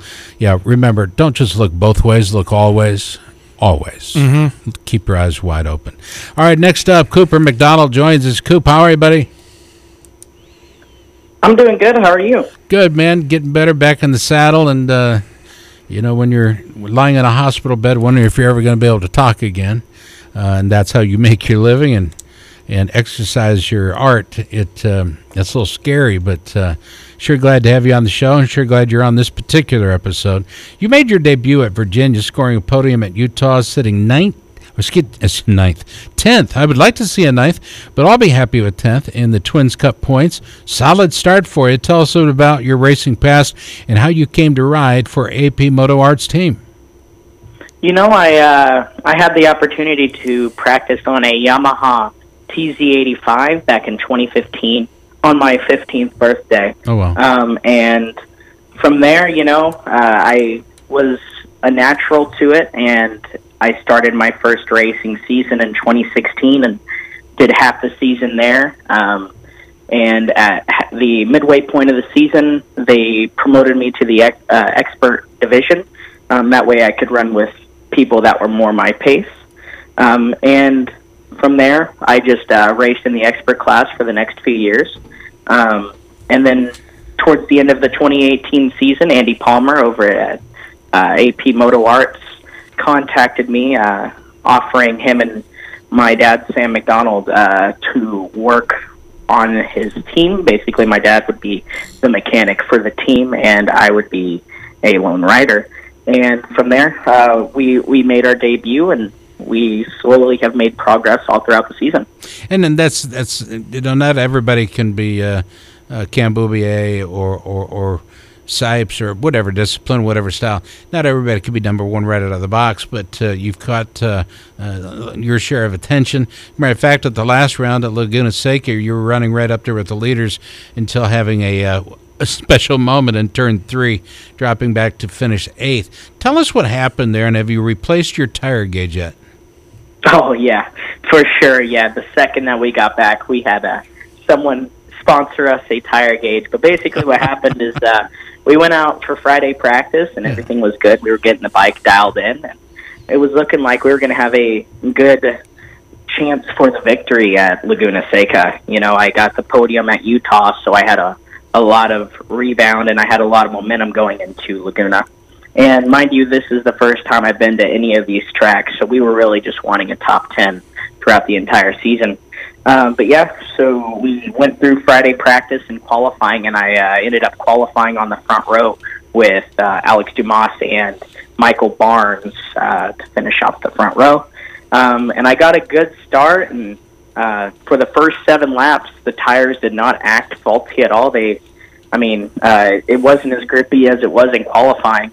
Um, but what happened was we uh, we had a faulty tire gauge, and I was running about ten pounds too much in the front and ten pounds too much in the Wow. rear. Um, and after lap seven, it went to zero. And as you saw in the clips, I uh, I went from 100 to zero in about two corners. Um, and from there, I just uh, counted my winnings and finished off with a lonely eighth place, but um, out of 30, so we still weren't very upset. Did you say lonely or lowly? Uh, lonely. Yeah, Okay. everyone else kind of took off. Yeah, I've, I think I'd, I would agree with the use of either one of those words. Now, you got people offering advice, uh, support in a variety of ways, but uh, there's a former 500cc world champ in your corner. Who is this person, and what kind of help does he offer?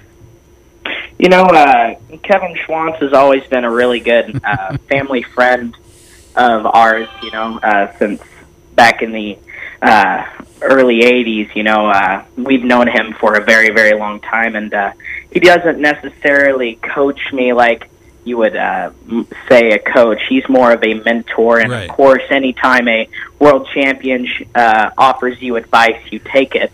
Um, but I would not I would not classify him as like a day to day ment or like coach. He's just a mentor and a really really good friend of ours. Well, we love Schwantz. He's been on the show so many times, and every time it's gold, baby. Gold, I say. All right, besides Moto America, you've been doing some racing in the CMR, uh, CMRA series. Uh, what classes have you been racing? Um, I've been racing on my uh, Yamaha FZ07, which uh, is basically legal in any of the twins classes. So uh, the Formula Two um, heavyweight twins. Um, I would run my Yamaha R6 in the C Superstock and C Superbike, um, and alongside B Superbike and B Superstock. So I'd run just miscellaneous uh, classes to try to pick up my speed there. Um, I- I seat time, will seat time. Right? I mean, you're sure. yeah. Seat time is everything. Mm-hmm. Mm. and I'm coming at a disadvantage uh, from overall experience because we we did a tally and I'm still under 30 race weekends total since I've started because every year I've missed half a season whether it's a broken bone or blowing up a motor and ending the season I've only finished about I, I think it's 26 race weekends total um, so I'm I'm I'm going against people that have been racing three to four times the amount that I have It's crazy. And and, and, it- and, and and you're competitive. That's the best part. You know how good if you had those extra rounds and and uh, the extra years of, of experience. How good would you be today if you had had that experience? Well, woulda, shoulda, coulda. We're going to stand on uh, on what you have done based on uh, your you know the time you've spent. Next question. We go. Uh, next Moto America round, Sonoma, followed by Pittsburgh, Jersey, the season finale at Barber. Um, are these all new tracks for you, or have you competed uh, in one or more of them? I have never been to any of the Wow. tracks on the Moto America calendar. Uh, all of these in the first practice, I'm doing my first lap. Um, so it's really just me learning and developing the track, and that's why we think next year, um, if I do uh, have the uh, possibility to do a whole season, I would love to do a whole season. You know, I really do think I'd be competitive for the championship, but uh, like I said, I haven't made all the rounds this year, and um, so I'm well off in the points. But I'm I'm still learning the tracks, and we're hoping that next year we can really put on a fight. Your teammate is our is our buddy Drake, the Drake. I think he insists on people calling him the Drake, Drake Beecham. Yes, sir. Um, and he's got a kind of a special buddy that kind of you know comes down the pits and visits every once in a while, and uh, gives you some Matrix talk. Uh, what's it like having a superstar star like Keanu Reeves just hanging out? Oh, you know, yeah, it, it is so cool because you just got, you know, like I said, I'm running, I'm I'm working with Drake. You know, it, it's really cool to work with someone that has been racing for as long as he has, and especially as talented as he has, and he has the uh, the contacts with people such as Keanu Reeves. It's it's really cool to uh, be able to be in the situation where I'm in to meet people like that. I, th- I think the world of Keanu anymore. Uh, didn't really know what to think of him early in his career, but the more I know of him now and how generous he is, uh, you know, with helping charitable efforts and cancer, et cetera, it just makes me think that this is one of the good people God put on earth, and I'm really super super glad that uh, he's around you guys to be able to offer that type of example. Um, speaking of Drake. What's he like, dude? I mean, does he raid your snacks? Is he a slob to be around? Does he talk way too much? What's the dirt? No, he he's a very very hard worker. I, I will say that about him. He he really does put in the effort. Um, I I love working with him. He's always open to help me out with anything. You know, um, he's always willing willing to train me to go out on the track and show me some lines. He's he's not one of those partners that or teammates that hide stuff from you. No, he, he's very very open and honest. It's cool. He sends really me is. Christmas cards. Did you know that? I did not. I get Christmas cards and I get a calendar from him every year. Uh, yeah, Drake is uh, a pretty, pretty cool cat. Love that guy, but we're also uh, uh, deeply indebted for you to, um, or to you for coming on the program and, and helping me on my road back to uh, health. I do appreciate it. Coop, we're going to give you about 32 seconds to recognize your sponsors. Who are they? Uh, first, I got to thank AP Moto Arts, of course, for the bike. K&N Air Filters for all the support this season. And then I got LS2 helmets. Uh, A Racer USA for all the electronics. Uh, specialized racing gear for the leathers. And then, of course, Dunlop and Yamaha for supporting the series, Moto America, CMRA. And, of course, my dad. You know, I couldn't do it without my dad. He's, Gotta he's love an your amazing dad. mechanic. That's He's my hero. mechanic That- in person, is, you know? is, is he your hero as well? He is, you know, like he he was racing nationals in the '80s. Uh, I don't know if you uh, knew about Sam McDonald. He was the 1982 national champion. He he raced against a lot of the people that I look up to, along with my dad. You know, Pretty cool. anybody that w- that's able to rip around a 500 or 250 is respectable in my book. You know. You're respectable in our book, Coop, and I do appreciate you so much. Looking forward to seeing you again and uh, continue on the way, my young friend, because I got to believe there's a long and glorious season looking you square in the face. We just haven't seen it all yet. I want to take it one bite at a time and enjoy it like a good meal. How about that?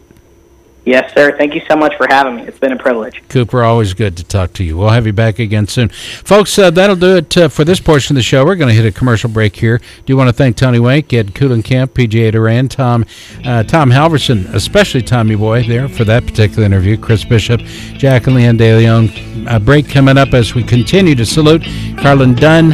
Of course, uh, wasn't that long ago, September 4th, he was on the show and he died recently at Pikes Peak. More Pit Pass around the corner. Stay tuned. This is Pit Pass Motor Racing Weekly.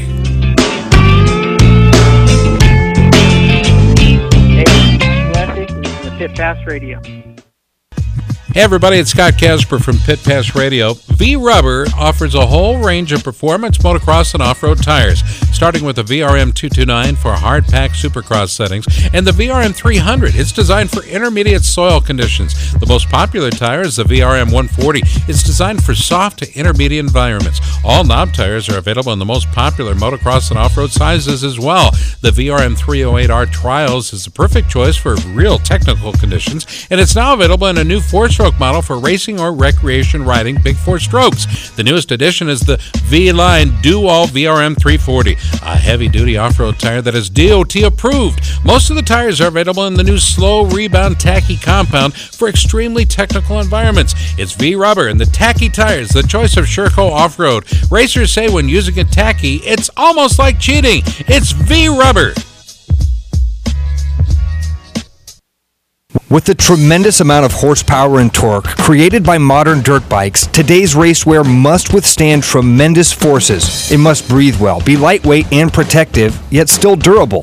Fly Racing created its Evolution 2.0 racewear to fulfill these requirements. Evolution 2.0 features the industry's first BOA closure system race pant designed to provide custom comfort, smooth, even closure, no pressure points, and simple one-handed adjustment. Add to that the Evolution 2.0 Advanced Ventilation Jersey and Premium Race Glove, and you have Generation Next racewear, built to withstand the extreme conditions created by the modern dirt bike. For more information, visit flyracing.com. With no speed limits, no tickets, and no left turning minivans, Track Addicts Track Days allows you to experience the performance of your sport bike in a safe and fun environment. Track Addicts Track Days offers a variety of programs ranging from their new riders school to their advanced group sessions for experienced track riders. Get all the details at trackaddicts.com. That's trackaddicts.com or call Ducati Omaha at 402 408 4400. Learn to ride your sport bike the way it was meant to be ridden with Track Addicts Track Days. It's a fact. The best you've ridden is the best you know. Until you've ridden Racetech suspension, you haven't experienced the best suspension possible. Racetech is the science of suspension for ATV and UTVs, motocross, freestyle, and stunning, off-road, supermoto, road race, sport bikes, cruisers, touring, and vintage bikes, as well as adventure riding. With gold valve kits to upgrade your stock forks and shocks and our G3S Custom Series shocks, you too can have the Racetech suspension advantage, and it's all made in the USA. For more information about Racetech products and applications, visit our website at racetech.com. America's Motor Racing Talk Show, Pit Pass Motor Racing Weekly, comes your way each Sunday morning from 8 to 10 right here on Des Moines Sports Station, 1460 KXNO. Des Moines Sports Station, 1460 KXNO. The Yamaha YZF R3 Sport Bike at Hicklin Power Sports and Grimes is the most exciting and affordable way ever to join the exclusive world of Yamaha R Series Superbike performance. It features a potent fuel injected 321cc liquid cooled parallel twin engine for great acceleration, a slim, lightweight chassis for sporty, agile handling, a low seat height to get both your feet firmly on the ground for added confidence, plus legendary Yamaha Superbike styling guaranteed to turn heads, all at a super value. No wonder Cycle World calls it a bargain, and Revzilla hails it the new king of the hill when it comes to entry level lightweight sport bikes. Visit Hicklin Power Sports and Grimes today to see the incredible Yamaha R3. And for more information, visit YamahaMotorsports.com. Dress properly for your ride with a helmet, eye protection, long sleeve shirt, long pants, gloves, and boots. Do not drink and ride. It's illegal and dangerous. For over 61 years, RK Chain has continually developed quality performance and value to the motorcycle chain market. From the scorching asphalt of the MotoGP circuit to the rutted out dirt of supercross and motocross, RK's commitment to making sure that each and every chain that reaches today's market not only meets but exceeds your expectations. Ask for RK Chain at your local dealership. If they don't carry it, ask them to order it. It's RK Chain. Don't wait another minute for that new dream home you've always wanted. I'm Tony Wink for Jack Daly on Construction. For 66 years, the De Leon family has been building custom homes, existing home remodeling, and adding on for customers across central Iowa. The De Leons will offer you one on one attention that the big builders simply can't. They'll walk you through the process so you'll get the home that you want. Jack works well with your plans or can show you from his library of over 1,200 house plans. He'll make your dreams a reality. Call the De Leons at 515 321 5225. Tell them you heard about them on Pit Pass Radio and receive 5% off the price. Jack Daly on Construction, serving Iowa since 1946. Foremost offers specialized motorcycle policies designed specifically for motorcycle owners like you with an active lifestyle. We have policies with coverages for all types of cruisers, sport bikes, custom and classic models, and comprehensive coverages for things such as safety apparel, custom paint jobs, aftermarket parts and accessories, even towing and roadside assistance. Foremost also offers policies for manufactured homes, landlord, rental, and vacant properties, seasonal homes, motorhomes, travel trailers, off-road vehicles, snowmobiles, boats, personal watercraft, and classic classic automobiles. Get a quote or find out more at foremost.com or call them at 800 237 2060. That's foremost.com or 800 237 2060. Go ahead, take Foremost along for the ride. This is number 40, Jason DeSalvo. You're listening to Pit Pass Radio. Welcome back to Pit Pass Radio. I'm Jack De Leon. We send Scott home because his voice has had a workout. So we sent him home, and he asked me to go back and find the segment to play for you, which we've done. And we're going to play that when we come back from the next break.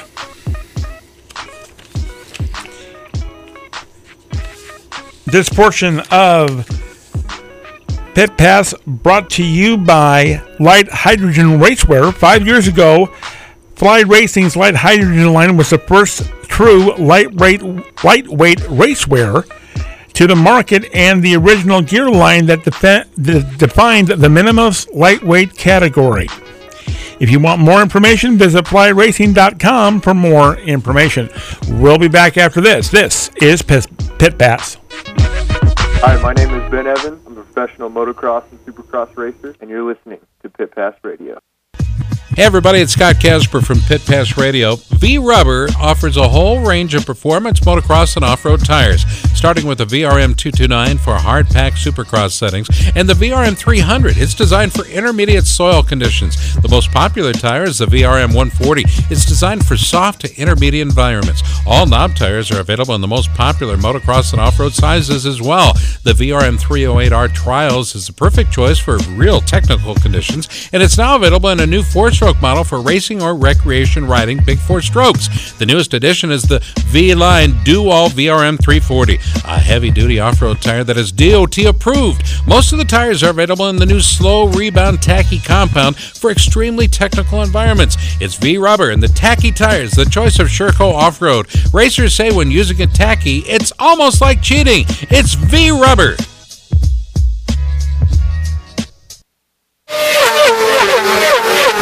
With no speed limits, no tickets, and no left turning minivans, Track Addicts Track Days allows you to experience the performance of your sport bike in a safe and fun environment. Track Addicts Track Days offers a variety of programs ranging from their new riders school to their advanced group sessions for experienced track riders. Get all the details at trackaddicts.com. That's trackaddicts.com or call Ducati Omaha at 402 408 4400. Learn to ride your sport bike the way it was meant to be ridden with Track Addicts Track Days.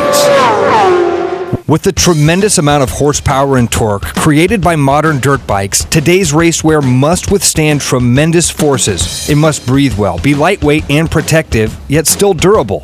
Fly Racing created its Evolution 2.0 racewear to fulfill these requirements. Evolution 2.0 features the industry's first BOA closure system race pant designed to provide custom comfort, smooth, even closure, no pressure points, and simple one handed adjustment. Add to that the Evolution 2.0 ProFit Advanced Ventilation Jersey and Premium Race Glove, and you have Generation Next racewear, built to withstand the extreme conditions created by the modern dirt bike.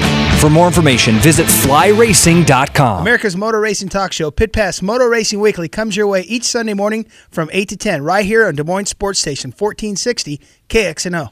If you're passionate about riding motorcycles both off road and on, check out the full line of Yamaha dual sports at Hicklin Power Sports. The Yamaha TW200 features Yamaha's famous reliability, electric start, an ultra low seat, and comfortable fat tires, making it one of the industry's simplest to ride motorcycles. The Yamaha XT250 offers the same ultra dependable, user friendly performance, but in a more versatile, powerful, and lighter weight package. And for riders who like to take their fun off road more than on, there's the high performance enduro derived Yamaha WR250R, featuring long travel suspension and advanced high end design. Whatever your budget or riding style, Yamaha has a dual sport model that's right for you. For more, visit YamahaMotorsports.com today. Then visit Hicklin Power Sports and Grimes to see the new 2017 models from Yamaha, the first name in dual sports. Dress properly for your ride with a helmet, eye protection, long sleeves, long pants, gloves, and boots. Do not drink and ride. It's illegal and dangerous.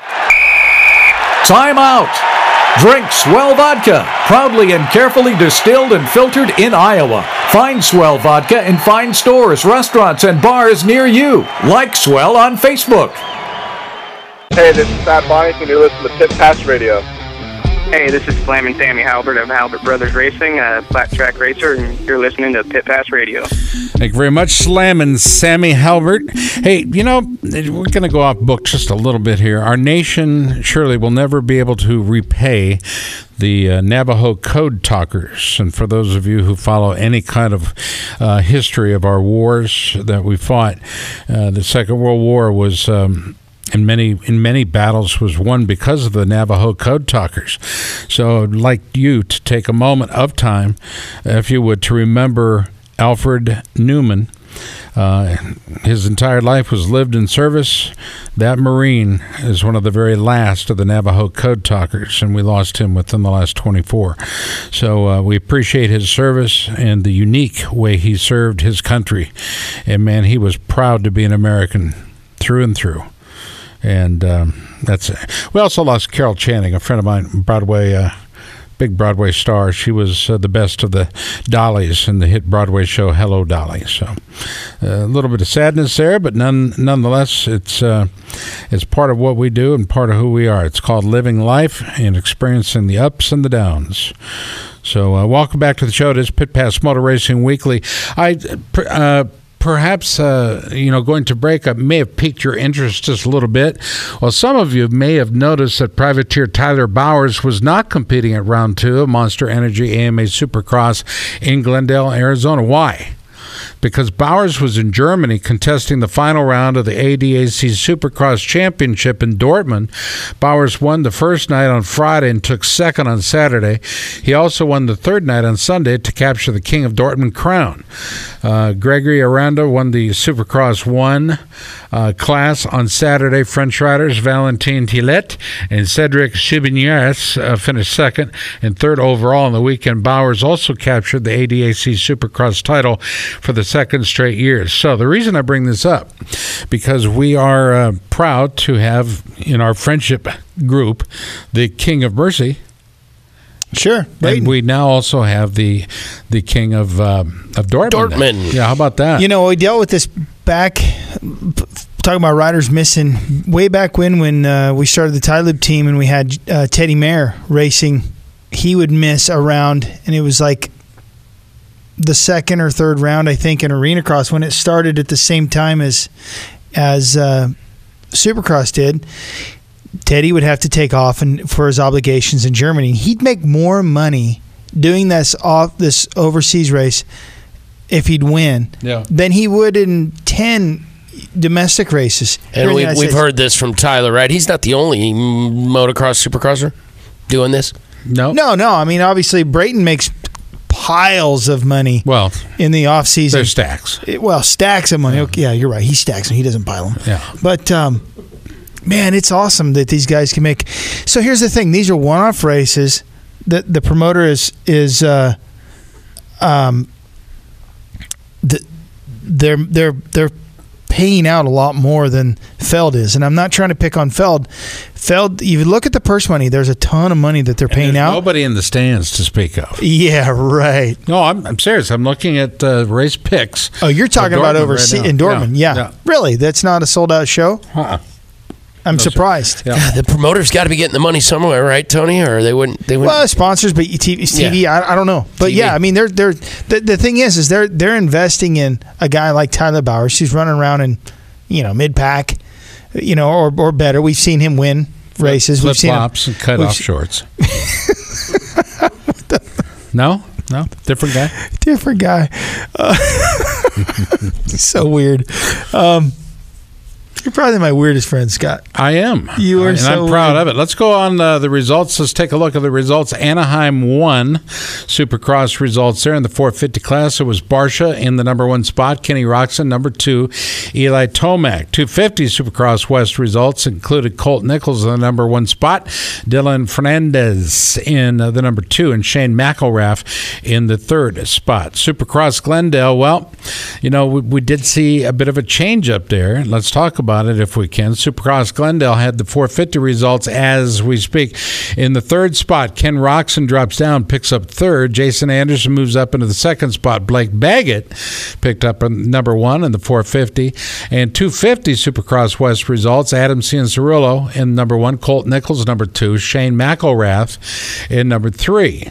Uh, Tony, did you? Did either of you? I'm sorry to interrupt you, Scott. Did either all. of you see uh, the post race interview with Cianciarulo? I found it very interesting. Uh, he said, "I'm tired of being the guy with. Uh, I'm tired of being the guy with uh, potential. I want to be the guy with the results." Uh, and it, it, it looked like a new version of Cianciarulo. We've we've often said how amazingly fast he can be on any given day. It's been uh, quite a while, so I I found that interesting to watch.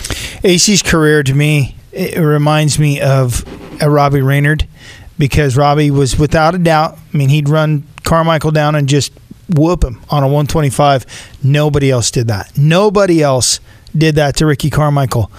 So when when Reynard was injured over and over and over, we never saw Robbie Reynard reach the potential that we knew Robbie Reynard could get. I mean, I, back in his Team Green days, his Kawasaki, you know, early Kawasaki days, we thought, oh man, this is it. It just didn't happen. Um, AC has been injured without exception. Yeah, and Since at he the worst parts, worst parts of his of his seasons, it seems like. Yes. like right when he looks like he's about to stretch and really put it on a field is right when he get, has managed to be uh, unfortunately injured. So that being said, you say that it's a, a new AC. I, I think I see a more patient AC than than in years past. It seems, and maybe it's just in my head, but watching him, I've I've I've seen him try to force the issue. This one, you know, it didn't come to him in, in round one. This one, he did get it, and um, you know, I I think. I think he has the potential of, being a champion. We certainly want him to be. No, I don't know anybody that doesn't like him. I mean, you you say his interview is interesting. He's an interesting guy. He's he's intelligent. He's articulate. You know, they put him up in the booth when he's not racing, and he makes better conversation than the people that are doing it full time. I think, and uh, you know, he has a good perspective. I think he has a career. He could have a career in broadcasting. I mean, certainly wouldn't want to do a radio show like this, Scott. Everybody else is trying to do. Don't aim so high, you know. Not right out of the not right out of the gate. but I think he could. I mean, uh, really, I think he could be a, a regular on NBC or Fox or Mav or wh- whoever's carrying racing. I think it's yeah. So back to AC, I think that he he is uh, character. I think he has character, and I love to see him win. I hope he does. Man, it, it's so weird that Pro Circuit doesn't. It's still odd to me that Pro Circuit doesn't dominate the 250 class because that was forever. That was the team. And, you know, we come out, we see Yamaha swinging out at first round. You know, this it's Mitch needs a win too. As badly as AC does, Mitch needs a title too. I, I gotta believe. They've been doing a long time, but it's it's time. I want to see Pro Circuit back up on top. I don't want to see him there forever, maybe. No, no. But I just I I see do. a little mixing up at the top. So what are we? uh You got any plans, Tony? Going to any of these races? I'm really trying to make at least one, if not two, Supercrosses happen uh, this season. It's been too long since I've been to one, and I'm realizing that. Yeah, Roman and I are going to this weekend. We're headed down to um, Texas. We're Which means Roman is driving. Go ahead. I don't know. He totaled my van the last time we I let him drive. Um, taking my vehicle for sure, but uh, to who's going to drive is to be determined. But we're going to go down. There's a race at Village Creek. There's but there's weather. So our original plan was to go to Three Palms this weekend and ride. Looks like it's going to be cold and rainy, so maybe further north would be better. And then the following weekend, I'm going to be home, and then I'm headed out to the San Diego Supercross. So to answer your question, I'm going to head. I'm to hit San Diego, and then right after that, the day after, we're heading down to uh, Ensenada in Baja. We're going to ride. You know all about Ensenada, PJ. I do, I do. I love the place. Yep, we're going to stay the same place, Las Palmas, and then we ride out of the hotel. We ride over to Mike's Sky Ranch, down to San Catine. We're going to take two days to do that. We're going to do uh, spend a day out on the ocean fishing, come back and hang out and party at Don Eddie's for another night. And then uh, ride back. It's a long ride, actually, back to Ensenada. And then uh, maybe a night or two in E Town. And then we're going to head. Actually, I'm going to hit a um, area qualifier for Loretta Lynn's Arizona Cycle Park on the way home is my plan and um, hopefully qualify into the old man class again in the plus 40 so that's my plan and then going forward uh, i won't hit minneapolis um, I don't care for it. I, I might hit Nashville actually. If you wanted to do that Nashville. I would be down for. That's one I was looking at on the calendar. Is St. Louis still on? I think it No. is. Nope, it's gone. So I'll, I can pull up the schedule, but yeah, if anybody wants to meet us and hang out at any of these, uh, I would allow Which you means to buy. buy me dinner. Yeah, so it's just exactly what I was going to say. If anybody would like to buy me dinner, drinks, that kind of, I don't really drink, but um, Not well. not not anymore, not any less. But uh, Why? What do you What do you got? this is usually my follow up. I, hadn't planned on drinking. Why? What do you got? but uh, if anybody would like to hang out, that'd be fun. Nashville's a cool town too. That's going to be off the hook. Never been in Nashville that I know of. And it's a great. I mean, you can Oh. walk to everything. Everything is walking distance from that arena. Yeah, everything. Is it Broadway? Is that where yep, we hang it's out? right on Broadway. It's where I is. I'm assuming. Are they doing it? I guess I don't know the venue. I assumed it was the indoors there. Yeah, it's the, the Mich- Bridgestone. the Bridgestone Arena. Yeah, Yep. that's where the Nashville Predators NHL team plays. That's where Taylor Swift, when she's in town doing what she does to make millions, uh, she would be playing at uh, the Bridgestone Arena. Big place. They got their own police station, unfortunately. Something to keep in mind before you go in, uh, thinking you own the place. I don't They party. I they don't- they, own, they have their own police station in the arena. I have seen the inside of Volusia County Jail. Have you now? In Daytona, but no, I don't party. It's How'd that uh, work for you? Not too bad. Yeah. What time was the wake up call? Four or? Well, I Comes sat with in the- breakfast. I said, you know, it's your, a long story. Your fresh cold bologna sandwich. Here's breakfast, bud. No, I didn't. I was out of there before then. There, there was. Yeah, You had to buy your own. I did. Oh, that sucks. How about uh, Clem? Is it Clemson is a guest at the White House and uh, McDonald's? Uh, Oh, I provided all the saw that. Yeah, I know we shouldn't talk politics on the show, but what politics. the heck? It's McDonald's. he bought the Burger Kings. He didn't more than it. one. Who bought it? No, the, the, the people donated it. Whatever. It doesn't matter. I don't get it. The fast food thing at the White House. I don't get that. Well, most of the people are on furlough right now that do the the normal cooking. Come on, that's such a stupid. That's so. The one thing I would tell you though, What? You want to look cool, you want to look like a hero.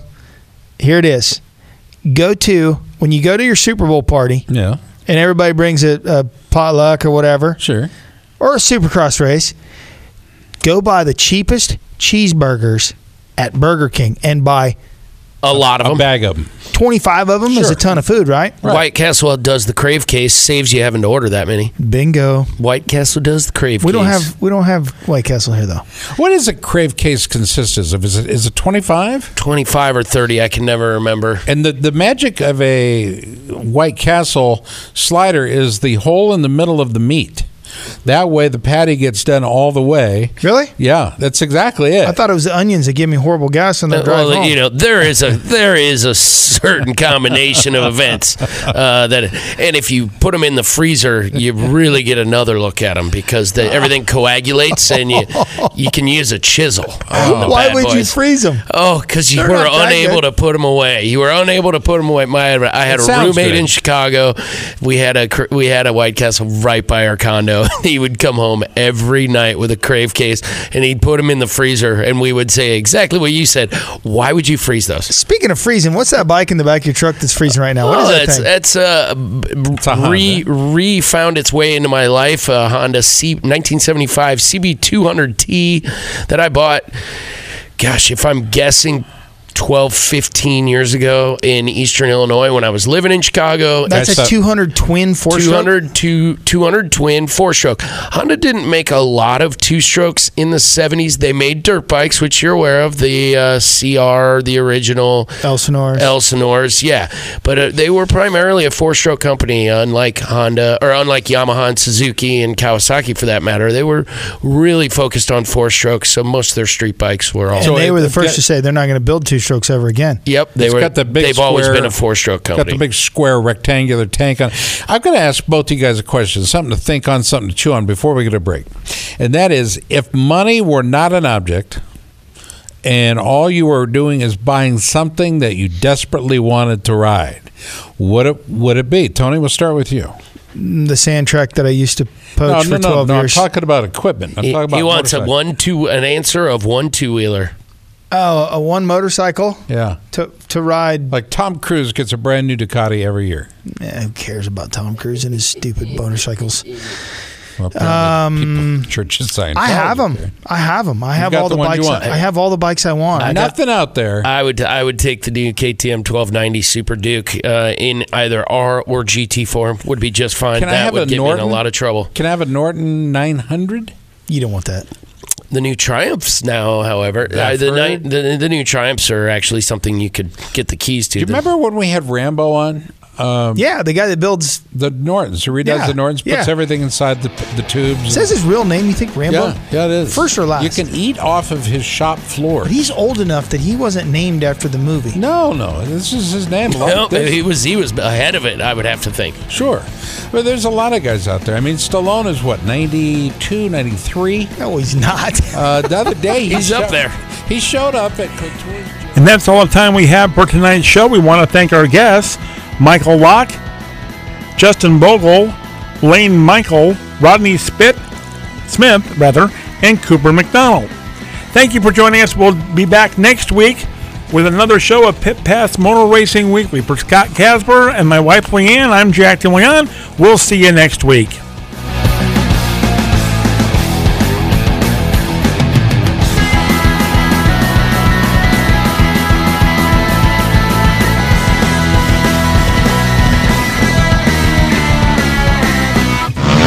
May I have your attention, please? Excuse me. Are you listening to me? Thank you. The preceding was an exclusive presentation of Pit Pass Motor Racing Weekly, a division of Pit Pass Radio LC. Any use of this copyrighted material without the express written consent of Pit Pass Radio LC is strictly prohibited.